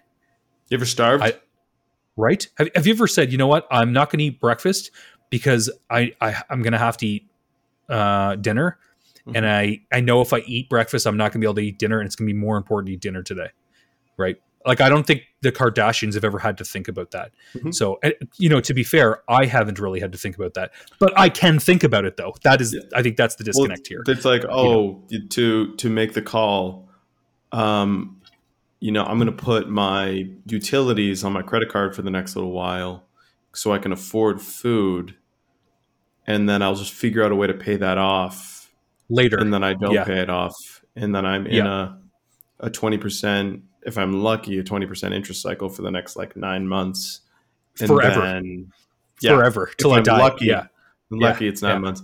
Yeah, or I borrow money from somebody and they help me pay it off. Like this is, we're probably this is where the why why I wished when I heard this. I'm like, I wish this was tone deaf. I I wish this was just complete disconnected, you know, crap from a person who has no concept of reality as Yeah. the the majority of humans experience it, have experienced it, and will experience it. Like I really wanted it to be that, but then it just smelled, and I'm like, this smells like marketing to me. This smells like look at this you smells look like your the person yeah. that says thoughts and prayers on Facebook. This smells like don't forget about me. Don't Yes, forget totally, about me today. totally. Like, and I was like, No, I th- I think I think you hit the nail on the head here, and I didn't see it, and I walked right into it. Like, good for you. Oh man, and and that's why, and I think that's why I'm even more mad because I'm like, if it was tone deaf, I can at least dismiss you as a fool. And I'm like, tell Sure, you what, we'll, sure. we'll call, we will let. Uh, sometimes some people are idiots. Okay, everyone Yeah. has that capability. We all have the capacity to be the worst version of ourselves. Some Totally. Yeah. We all have that capacity. And you know what? We're capable of doing it at any given time. And I wanted it so bad to be tone deaf. And then I heard it and I'm like, no, now I'm furious because you Know what you, You- said. you had Yeah. you know you know exactly what you're saying. Yeah. Or and worse, you couldn't not be on people's mind for a little bit. You couldn't Yeah. stay out of the spotlight. You, You self, just- you, you selfish bitch, essentially. incredibly selfish. I'm just like, oh my goodness, is this? And this is like what I hope, and like I, I, I get really like, just like that type of like seething, morbid, like oh, you know, Schadenfreude a little bit. I'm just like, Mhm. I hope this is what fame is for you the rest of your life, where you know Right. no moments of quiet. yeah, yeah, totally. Yeah like that's what it has to be for you, because like that for me, I'm just like, geez, glass of Well, scotch no, on the I- I feel- it's relaxing. I hope it turns into like Britney shaves her head kind of cr- madness, like at some point for them, like that they realize that uh, the best way that they could have lived their lives, anybody with with more money than they know what to do with, right? So like, um, we talk about we could talk about Bill Gates, or we could talk about even Ryan Reynolds, or any celebrity with more money than they know what to do with. Oh, It's boy, like, right, right. you could you could have you could have donated some of this money and you know brought education medication health wealth to other people around you but instead you you used your influence and power to uh, get more tv shows and put out swimwear lines that like i don't know they're gonna end they're they're gonna be they'll be old news next season like it's just like this is what you're gonna be remembered for this level of idiocy Hey, I don't know. cyc- I- cycle I- of I waste hope- continues. right yeah so on that note we should talk about recycling bathing suits we really need some yeah. type of bathing suit recycling center um, that the public generally pays for but the, the bathing suits actually go nowhere yeah. and then or, just- or or we we we throw them into the ocean where eventually dolphins get stuck in one of the leg holes of it and it chokes them and their babies to death oh, here I thought but, you were uh, arguing yeah. for sexy dolphins, Alex. well you know what So that- maybe that's another conversation Uh, you That's another conversation. Yeah, yeah. have you ever They- touched a dolphin yeah they're Thankfully, no. I didn't love Marineland, despite what the advertisements used to say. When we were in uh, Mexico or one of the, these places where they let us swim with dolphins, uh, you know, Crystal's like, you know, we, we got to go to the dolphins. I'm like, I'm not paying this money to, to swim in water. These dolphins very obviously piss and shit in all day. And this just seems really disgusting to me. I don't know if I'm cool with it. I also heard, I don't know if this is true, that dolphins are one of the only other mammals of two that will try to rape you if they become agitated. So, you know, already my butthole being what it, where it's at in my life without uh not never being violated i'm already worried right? So um yeah we, we swam with these dolphins honestly. Dude they're huge. Like you don't like in in movies you're like oh dolphins are big. No they're way bigger than you think they are in person and they are hella powerful. Like they don't they don't joke around man. And uh one of these dolphins had was like know, like 600 pounds. The thing outweighed like it's triple my weight. That uh, you know if it wants to take me it's gonna take It will, yeah. Yeah, that's it. That's that's the dolphins' decision at that point, where you're just that's like, right yeah yeah, I hope yeah. you buy me dinner after. Like, as a as a as a six foot one cis white male, nobody really messes with me that much, right? I'm not saying it's because just I'm just I'm I'm a, I'm I'm just a big dude. Like people generally think, but you know, dolphins don't care about that at all. Dolphins- dolphins are like, who do you think you are, right? So Dolphins Yeah, are looking don't- at you finally saying like, "Oh, they put a they put one big enough for me in the tank." yeah, that's right. Finally, a challenge. I won't Yeah. be much of a challenge, Yeah. but it'll still be somewhat of a challenge. Yeah, yeah. And Alex, at the end of it, you can't be too mad because that's just how the animal kingdom works. It's like kill or be Mhm. killed. Like it's not there is no right and wrong in the animal kingdom. Even Yeah. when those animals are in captivity, it's just animals to animal at you. Well, I was. I think this is funny. You're, you're talking about the animal kingdom. Where I think she was making this point at me the other day. It was like, why do you hunt? This is divergent here. We're getting a little into the weeds, but it's like, Let's do it. Well- Worst worst movie ever, but Yeah, it's so- a great topic. No, so for for for um, I'm, I'll just let listeners know I, I hunt. Right, it's a very Canadian thing to do. Maybe you might say, but I really enjoy hunting. Uh, I'm a very ethical hunter. I follow all the rules. Um, I only uh, hunt things that I I'm going to eat. I never, generally never, shoot or kill things that I, I I'm not going to eat, with the exception of a like a, we had a rabid raccoon in the back in the backyard, like running around. He was just not. He was in a bad place, and uh, so I, I helped him go to the farm where all the other rabid raccoons go. and but, gerbils uh, and hamsters yeah, and, yeah, and yeah. rabbits. Gold, goldfish, rabbit, yeah, every, people's parrots, yes, everything. So anyway, um, I, I forget who it. Somebody at work had said, you know, like you know, why do you hunt? It's like murder, and I'm like, what do you think that what do you think the wild is like? Because I don't think people think about that, right? What what is the life of a deer that it doesn't get taken by a hunter? Like let's just like play with that idea. What do you what do you, Adam, think that the life of a deer is like who doesn't get shot by a hunter? So let's imagine I I just no we just abolish all hunting tomorrow. What happens to that deer? He's probably going to he or she or sorry deer. So a doe, a deer, A doe or female a doe or a buck, yeah. Yeah, Uh, okay. Ray, a drop of golden sun. Drop of No, golden yeah. sun. Me, a name. Uh, uh, yeah. So yeah. Uh, no, so I bet that deer's life is predominantly um, trying to ward off starvation, trying Yes. to escape predators, not hunters anymore, Yeah. just predators, And trying yeah. to mate as Mhm. often as seasonally possible. sure. So So, like my my twenty second year of my life, yeah, basically. right, basi- most of my early twenties. yeah. Um, Yeah, so so that that could be the average life of a deer, right? So um, let's imagine though that uh, the deer is running through the forest and it breaks one of its legs. This happens, right? Animals get injured in the wild, and then it is eaten alive by a pack of coyotes.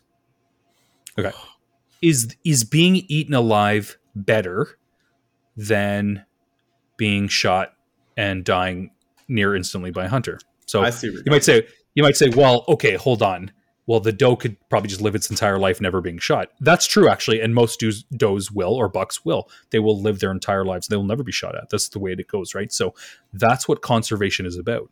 We say well, we got a, hundred thousand deer. We're going to only take 10,000 this year because that is the percentage which would die probably from either starvation because really long winters. I don't people don't know this but if you shoot a buck in november that buck at the start of the rut, which is their mating season, will not eat again till the end of February.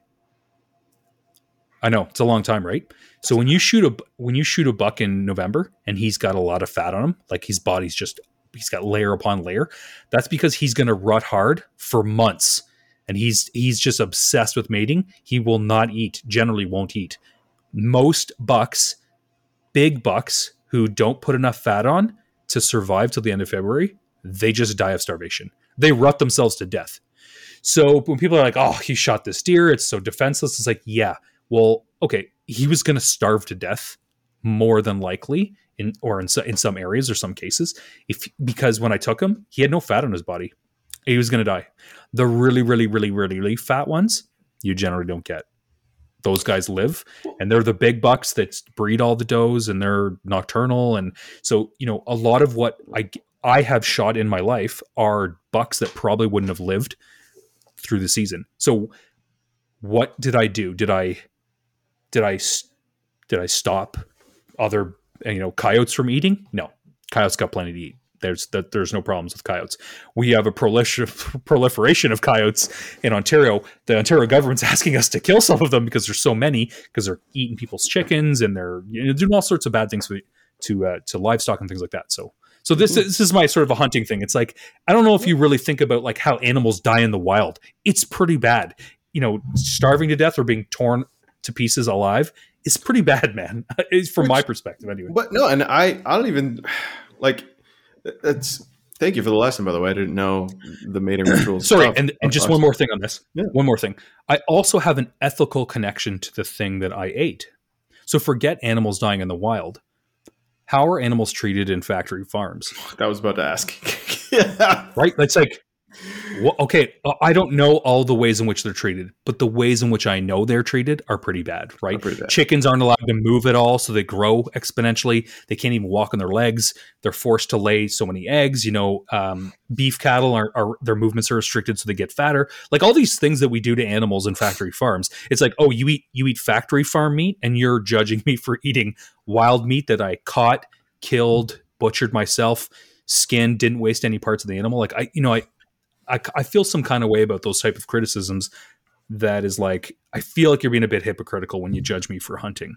That's my sort of Oh. little hunting. I, I, th- You know. I think that's I think it's entirely reasonable to criticize hunters while being while eating, although being a meat eater, a factory farm Mhm. meat eater.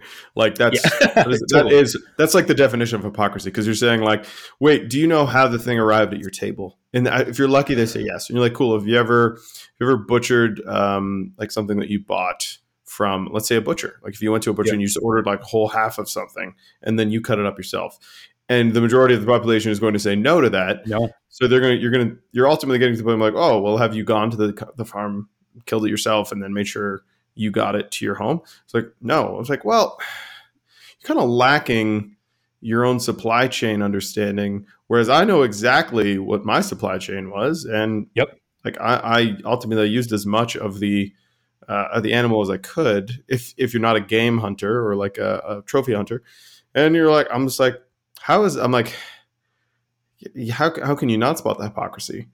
But this kind of this kind of isn't shining any light on what I think is the the funniest part of all of this is, um, guys, humans are parasites. Like at, Yeah. and that and the the Earth is the host. And when we finally rose to the top of the animal kingdom and achieved consciousness, or ha- consciousness was burned onto us, or you know, two, you know, two monkeys, or sorry, two apes, you know, got it on, and then that, you know, offspring ape was smart enough to be like, cool, I shouldn't probably do this with my sisters anymore. Things like that, you know, it's just, like however reminding- consciousness came into being. You're reminding me of uh, the Mr. Smith line. Do you know what humans are, Mr. Anderson? They're a virus. when he says it, you're like, yeah, It's kind the- of our, yeah, yeah. It's the smell. No, it's uh, no, Yes. no, um, Uh, no, but like that's that's like the thing, and and we rose to the top of the animal kingdom, and then you know we started making decisions on how to feed ourselves, Yeah. en masse, and like how to feed ourselves well, and how to get fat. Fatness is a modern invention, if not a ro- if not a regal invention of times before. It is now a modern kind of Yeah. invention. Like it's like if if you're super fat, you almost know that it's like you have enough to eat. Like you Yeah. you you have Yeah, had enough you to have- eat for a long yeah. time, and that's something that's a lot of people didn't enjoy for their entire lives up until the 20th century, right? So people people starved and died of their bad teeth for a really long time until till now. So. Um, I'm not saying fat's virtuous, or I'm not making any. I'm yeah, no, that's not a fat fat people. I'm argument. That's just like we have. There's Yeah. food. Yeah. There's a bunch. we have plenty. Yeah, Yeah, we have But- plenty. You, you know who's really brought this into focus, which who I think everyone should either listen to or watch at least a couple episodes, is go to um, your favorite streaming service. It might be start with an N, end with the flicks, and watch uh, the show Meat Eater uh, with Steve Rinella. And the reason why I think Steve, it's easy for it's easy for me to say these things, but like Steve Rinella is more of a philosopher hunter, Mhm. and the way that he respects animals and the way he talks about like how hunting's in his blood, and it's in it's essentially in all of our bloods he really outlines it in a way that's like very spiritual and it's you know like, that's all i can say you have to go yeah maybe you just hate meat eating and like every vegan who might be listening none of them are just pulling their hair out with about, about about eating meat right and they have a lot of hair because they don't eat a lot of meat so they tend to be pretty thin and vitamin b deficient so they tend to grow hair aberrantly all, all over the body to keep warm this is actually a real thing but uh Oh my um, goodness. So, it, but it, they just, you know, it's like, look, I, don't think eating meat is a sustainable thing. We can't all hunt. If we all hunted, there'd be no animals. That's true, Mhm. right? So, um, I don't think that eating steak every day of the week is sustainable. But I certainly think that there's value in like catching, killing, and and cooking your own meat, butchering and cooking your own meat. Like I think it's really, it's I don't know. I feel No, like it's it's it's part of our DNA to do to do these things. I, we at least we can at least uh, we can at least be sure that our ancestors did do this. Yes, um, evolutionarily to survive. Then this also this is like a great uh, Alex. Would you like to do a Western bias check? Yes, please. Let's Take do a me little, through it. Let's do a little Western bias check, people. Um, yeah. So modern, you know, m- modern cultures still exist where the ritual of hunting is actually how you feed the village. Uh, tri- there are a lot of tribes in Zimbabwe that still do this. It's a cultural practice. You actually Yeah. bring the entire village around to go for the hunt. The Indonesia, children- yeah, Pe- people are children still go for cooking the their they're, they're still hunting their food every day yeah Yeah, and what what you have now is the exported outrage of Western culture to these cultures, saying like, "Oh, you can't do that. That's wrong. Yeah. grow soy." or something, and then you're Mm. you're saying no, our idea is the right idea, and n- not to say that you know butchering animals is right or wrong, but how we got to modern understandings in in a lot of Western society was through years of meat eating, and then in the industrial food complex, and then seeing like, oh, that's probably a bad idea. We shouldn't do that. Things Yeah, of that yeah. nature occurred. We didn't have this random epiphany one day. We actually failed real hard at doing this for a long time. Can you lend some goddamn courtesy for the cultures you might be misjudging who do still practice, you know, daily hunting or even ritualistic hunting? Because maybe they are going through the same mistakes that we might view as mistakes. They're still viewing as like, well, this is the right thing to do. You have to afford courtesy to cultures develop uh, in in a in the way that they do. No, it's a it's a great point, man. Yeah, Yeah. no. Or Man. you know what? What what what makes us think that our way of life is so superior? to so superior. Yes, they, they've been living. There's the, the people have been living this way forever. Why is I don't I like why is uh, you know uh, salmon hatcheries off the cor- coast of Vancouver better than if we just maybe only had salmon once a week? I don't know. Like there's just like I, I, I get I get the like PETA, I get their their their message, and I and I understand why factory farming might be bad, and the notion that like if we stop feeding cattle all this bloody corn, we could probably all live off that corn. I totally get that, uh, and I'm not I, I don't dispute those numbers and the way that they sort of play out, but I I I still think there's always going to be room for eating meat in our culture, and um, just maybe not as much. I, I, I certainly think that we could definitely scale it back a bit, and we've become gluttonous in our westernization and, and how we treat meat. Um, but yeah, no, I, I- that's a great point about the indigenous cultures who just they they were existing without skyscrapers forever and don't really need them. And, and Alex, point, we're not even yeah. we're not even talking indigenous culture. We're talking, you know, people that have cell phones, ride mopeds, but it's just like, how do you feed this village? Oh, yes, yeah, yeah. well, there's we still have a, a an incredibly diverse ecosystem and wildlife just out our front door. We're, we're gonna go. We're gonna go hunt. That's what we do. That's how else, Yeah, yeah. How else do you feed seventeen people we're in gonna- this yeah. village? That's right. We're gonna fish or we're gonna forage. You know, Yeah. yeah. We're gonna do something. Yeah. And Anyway, that I don't know has how- been your Western bias report. right. I don't even know how we got to the hunting thing, but yeah. Um, Um, because Kim Kardashian doesn't work hard enough. That's clearly. I thought that was a direct connection. you know, I, I love putting people like you know when you watch Survivor and you see these like uh, people they put in in these situations where they have to adapt, and I, I'm kind of impressed that some of them do. Some are like, you know what? Yeah, this is brutal, but I'll just I'm just going to do it. And it's like good for, good for you, you know. And I think at that point, you know, I I you can see a transition in a mindset, and I had this myself. Um, I tree planted. Uh, you know this. I went up Mhm. north and I tree planted in Thunder Bay. Actually, it's that's pronounced incorrect Tinderby. Tinderby. to Tender. I went uh, went up there in the Great White North there, and I uh, planted some trees in the Thunder Bay. Uh, so there was about two hour, two three hours north of Thunder Bay, off a logging road in the middle of nowhere, and um, no cell phones. I mean, cell phones weren't a thing back in two thousand three, I guess, but there's there's just nothing out there. You just live in a tent from May until July, end of July. You just plant trees for four days in a row, have one day off, and you just do this all summer. And you know, it really it teaches you what you can live without and how certain things just don't even matter. It just turns the volume down on everything. So I, I sometimes think I think these people that go on Survivor or they go on these challenges where they're like out, you know, alone in the north or whatever the case is, they are able to like reconnect the things that really matter. And uh, what was the point I was making about that? Uh, like how hunting is one of those things Mhm. where you see these people on Survivor with a like they've got a spear or something and they they kill their first fish. They've never done this, and it's like they're they're upset by it. Have you ever seen this happen to them where they cry No, after they, seen they- Okay, so you see this all the time. Like you see, It's visceral. and actually- visceral response. yeah. So I've actually seen hunters do it so much. Right? There's um, I watched this uh, video of a guy who's doing an elk hunt. I think with Steve Rinella, and he shoots this bull elk. He he can't even be on camera. He has to walk. He's like he's bawling because it's it's such a it. it he, he, it's, it's weird. Even when I shot my first an, my first year, I got I was emotional about it because it's like you're taking this life and you know that it's like you, you the work involved in getting it was so much and it just feels like it's it's a success but it's sort of like you failed like because you had to take this life. It's very weird. It's a very weird series of emotions like that i can't really put words to but i notice this happening and i see it on these people who are in these challenges how they get upset and overwhelmed and it's like that's that's all the stuff man. That's the stuff you're kind of ignoring. Like you know the cell phone's kind of like taking away from you or or whatever or tv or or netflix is taking away from you in some to some extent. Your society like you got to be reconnected with it a little bit more and i find like hunting is the way to do that.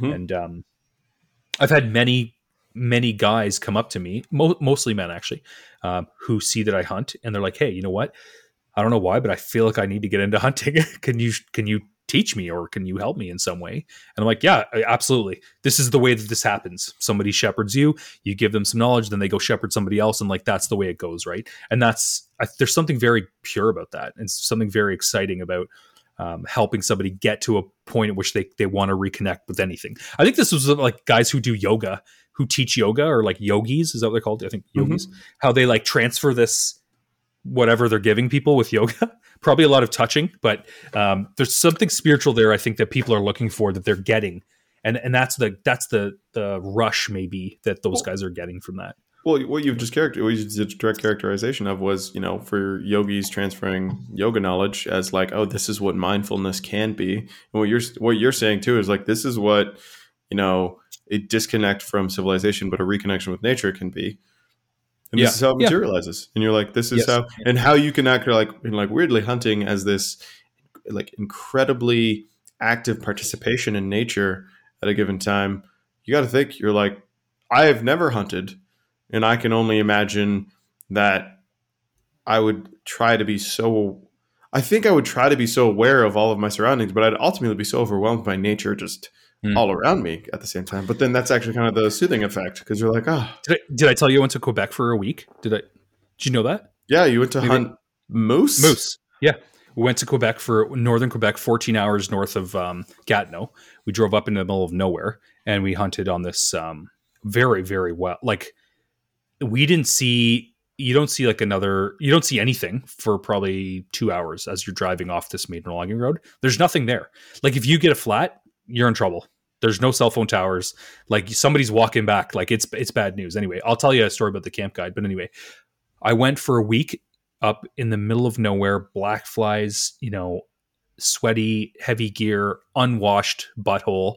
You know, I did it for an entire week. It stunk like a bastard, but it's like got the swamp ass, and I didn't even see a moose.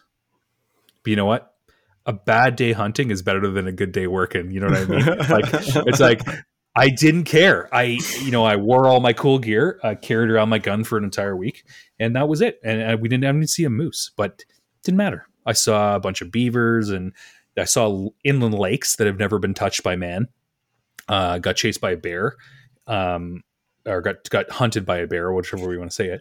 Uh, so like, yeah, I was as you say, I was like super connected to the things around me. I was noticing everything because there was no sounds other than what was around me, right? So you become hypersensitive to like, there's a track, a moose track oh, there's a wallow. Oh, there's some scratches on a tree. The, bear scratching on a tree. You, you, you start to notice a lot of things because your mind's not occupied by literally anything else because it can't be. So there, yeah, there, there was some of that, I would say. Yeah.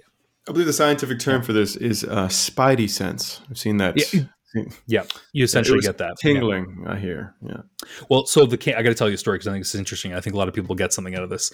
The camp guide, um, he's a guy from Ontario, decided hates city life, buys this 30 acres of land off of the Quebec government for pennies and he builds a house on it and then builds a bunch of cabins and he's, he's like a he does a bear season and moose season whatever the case is makes a lot of money, money off americans who love to come up and shoot black bears because they don't mm-hmm. have a lot in the states apparently and he makes big money it's like 800 bucks a black bear or something mm-hmm. anyway i said what do you do in the winter man he goes well when it gets to 50 below you know it gets a bit tricky i was like 50 below what do you like? How do you leave here? You don't have a garage, I notice. He goes, No, we don't have a garage. I said, So what do you do with your vehicle? He goes, Well, I I leave it at the 30 mile marker at the road. It's like, oh, how do you get to it? Oh, I take my snowmobile. Where to keep a snowmobile? He goes, Oh, I keep I have the snowmobile in this like kind of hut that I keep and I keep I keep it a little bit warm in there uh, so that I can uh, get on the snowmobile and I ride this snowmobile 25 or 30 miles, 30 kilometers to my truck and every two weeks I go into town, drive, make that eight hour journey into town, get groceries. Then I, I'm like, this seems like a lot of work to live out here. He goes, oh, it's it's not for everybody, but no one no one knows we're here. No one can find us, kind of thing, unless we want them to. I said, fair enough. I said, well, like, what happens if your snowmobile breaks down? He goes, that happened to me last winter. I was like, what did you do, man? He goes, well, it broke down about at about um, the halfway point to the truck, just past. So at that point, you're like, well, what do I do? Do I walk back to the house or back to the to the truck? And he goes, so I um, I decided to walk to the truck. I said, well, okay, well that's not bad. He goes, well, it, w- walking, um, you know, ten kilometers in minus 50 weather with a battery on my back because he's got to take i didn't realize this you got to take the battery out of the truck when you leave because that battery's going to be frozen by the time you get back to the Oh, truck no. so he's got to transport his truck battery to and from on the sled every time he goes. And he's got to have a gun with him because if you don't have a gun with you you can't shoot the wolves that try to eat you. Oh, no. so he forgot his gun. So so you know your choices are and these are like th- th- this is there's nothing else to think about right? It's like well my snowmobile broke down. I can either uh, freeze to death on the snowmobile. I can walk back to the house which at, at that point i'm abandoning the snowmobile and i'm not getting to the truck because i'm going to leave. So what do i do? Okay i got to get to the truck to get a part for the snowmobile plus i got to keep the battery with me and shit i forgot my gun. And if i don't move i'll freeze to death but if i if i and if i stay i might get eaten by the wolves. I better start moving towards the truck right? It's like Yeah. that's the only decision this guy has. So he but he talks about it like yeah i had to go to the truck or the wolves will eat me. Like he just like he's like yeah it happens yeah. I'm Yeah. like man this is a wild existence. Yeah. That that's just it. There there's no one I know. No one I know who's had to make the decision whether to be to freeze to death or be eaten by wolves or keep moving. Like this, that's just not a, a, a it's not a decision people have to make usually. So you know this should tell you how like rugged this dude is, right? You can Yeah. like ma- he he lights matches on his face to like light his smoke. Like that's how hard Oh this guy is. god. Yeah. Oh man. Just and that's Anyway, like that's, yeah, that's such a yeah, like his such a, existence. such a Canadian Ontario or a Canadian story, right? Like yeah, yeah. yeah, yeah, it's like hey, this is you know he lives the the wealth and beauty of the of, of like northern Canada, but at the same time, like his his set of decisions on a daily basis are like mostly survival. super you know? super easy. Yeah, and he's just like Super eh, easy. He's like, oh, I'll do some prep work here, make sure I don't have to survive as difficultly, Yes. like uh, with or with as much difficulty, you know, in a couple days. I'll cure Yeah. some meat over here, you know. I'll butcher this thing over here. Yeah. Oh, like the uh, water in the camp is pumped out of the lake that's right beside the camp, Yeah. and uh, he has like jerry rigged freaking you know batteries to water heaters, and it's like at any moment you're going to be electrocuted by the water that's coming out of, the, out of the thing. But you don't care, right? When you're in the middle of the bush and you got some running hot water, you got everything. You have Yeah. everything. Yeah. When the water came out hot on like one of the first nights we're there, I was like, what is happening here? I thought we were taking like lake baths. Like I thought this was a hardcore camp. Uh, and then hot water. It's like, man, th- this just became the Ritz Carlton. Like that, that's the way you feel um, when you're in a place like that, right? Alex, I've said it before and I will say it again. Plumbing, indoor plumbing is Oh. my favorite invention. It's magic. It's so, it's, so magic. good. It's Pure like magic, man. Yeah, think about that, people. Think, and again, feel small but powerful. Yeah. Indoor plumbing is the best thing ever because we've all been like stuck when the power was out and you couldn't flush the toilet for like you know those eight to ten hours, and you're like, oh man, it's filling up. it's getting it's getting risky. I only got Do you one know flush. Tank's not going to refill. Have you ever heard of a honey bucket? no, what can is already a honey imagine- bug? You can already imagine what it is right now, though. I hope. Uh, guys on construction sites, like you think about this, right? You're a guy on a construction site where there is no porta potty. What do you do? Like, I, I, I don't know about the rest of you, but if I get a coffee in me in the morning, in the first 20 minutes that I wake up, like, get get out of my way. I need a coffee is the way it goes. constitutional. Yeah. so ha- this this this must be the same way for just about a, like a lot of people. So um, you know just about most of the population. So I would th- so th- picture all these big people, guys, w- men and women working on construction sites in places where there's no running water or plumbing yet. Like what, what do they do? They use a honey bucket. They have this bucket that they just a five gallon pail with all with a seat attached to it, and this is like what you do. and, and how else would you do it though? Like, I mean, think about it. There's no, what are you gonna do? And nobody could just shit all over the job site all day. You know, it's like, you know, that's disgusting.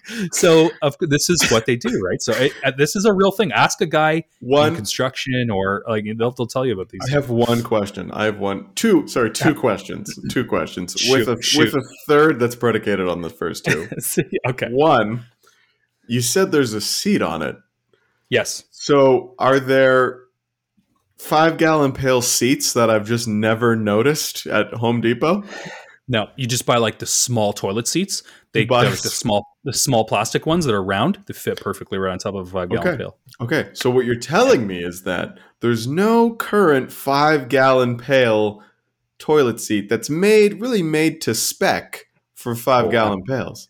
I'm sure Amazon has has something like this. But Alex. I, not that I don't see them, so they might. They, I don't know if they exist, but You want to hear that question number three? yes, I want to now. Yeah, Do you, do you think we have a million dollar idea on our hands right here? to all of our user or to all our listeners, patent pending, Patent patent, pending, patent pending, all of you. Yeah, yeah. That's uh, I don't. I, I think that the um, five gallon pail toilet seat market is is probably wide open for us at this point. oh yeah. Uh, or, or, or we're going. I'm going to search it on my phone right now and I find out there's like six versions and colors that come uh, from Amazon and one day delivery. Probably It's called the like, honey seed it. It's actually Yeah, really it's- nice. yeah. Do you want to shit a five gallon pill tomorrow? Yes, you do. It's on its way. Yeah, Come on down to Al's Honey Bucket Seat Emporium. I'm, I'm actually going to do. I'm going to look it up right now. Just to need, be, yeah, the, the people yeah, really want to know. Um, yeah, and. Alex, you know what? The, I would say the worst part about you telling me about honey buckets was the ASMR of your voice so close to the microphone because I feel like I could I could feel and taste the honey bucket as you were describing it. Oh my god! It's dude. We're t- we're we're late on this. We're late on There this. is- What there is a black one. You can buy a blue one. Um, hold on. Oh my god! There's ones that are actually, uh, you know, like a folding table yeah. or folding chair. Yeah, yeah. Instead, the seat is is a toilet seat with no back. So picture that. Wow. There's there's loads of it. Like yeah, we're way late. There's there's tons of them. Uh, yeah. okay. No, okay. There's a brown one. it. There's a there's a thermoseat one. Do you know what thermoseats are? What?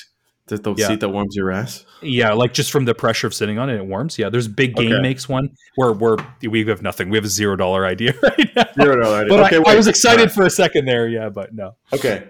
Yeah. $10 million branding opportunity. You ready for it then? Bropium Hello. for the masses.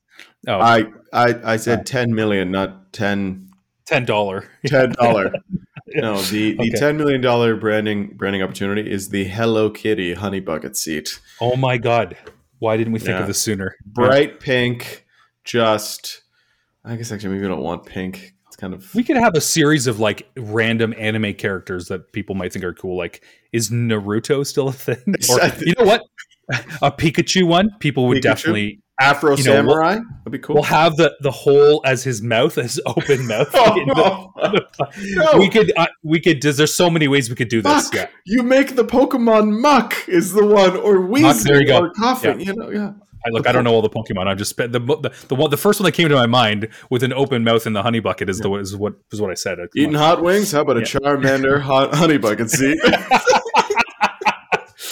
oh my god! You know what? There's probably a lot of applications for this because from what I hear, a lot of transport truck companies eh, they just cut holes in the floor of their Oh.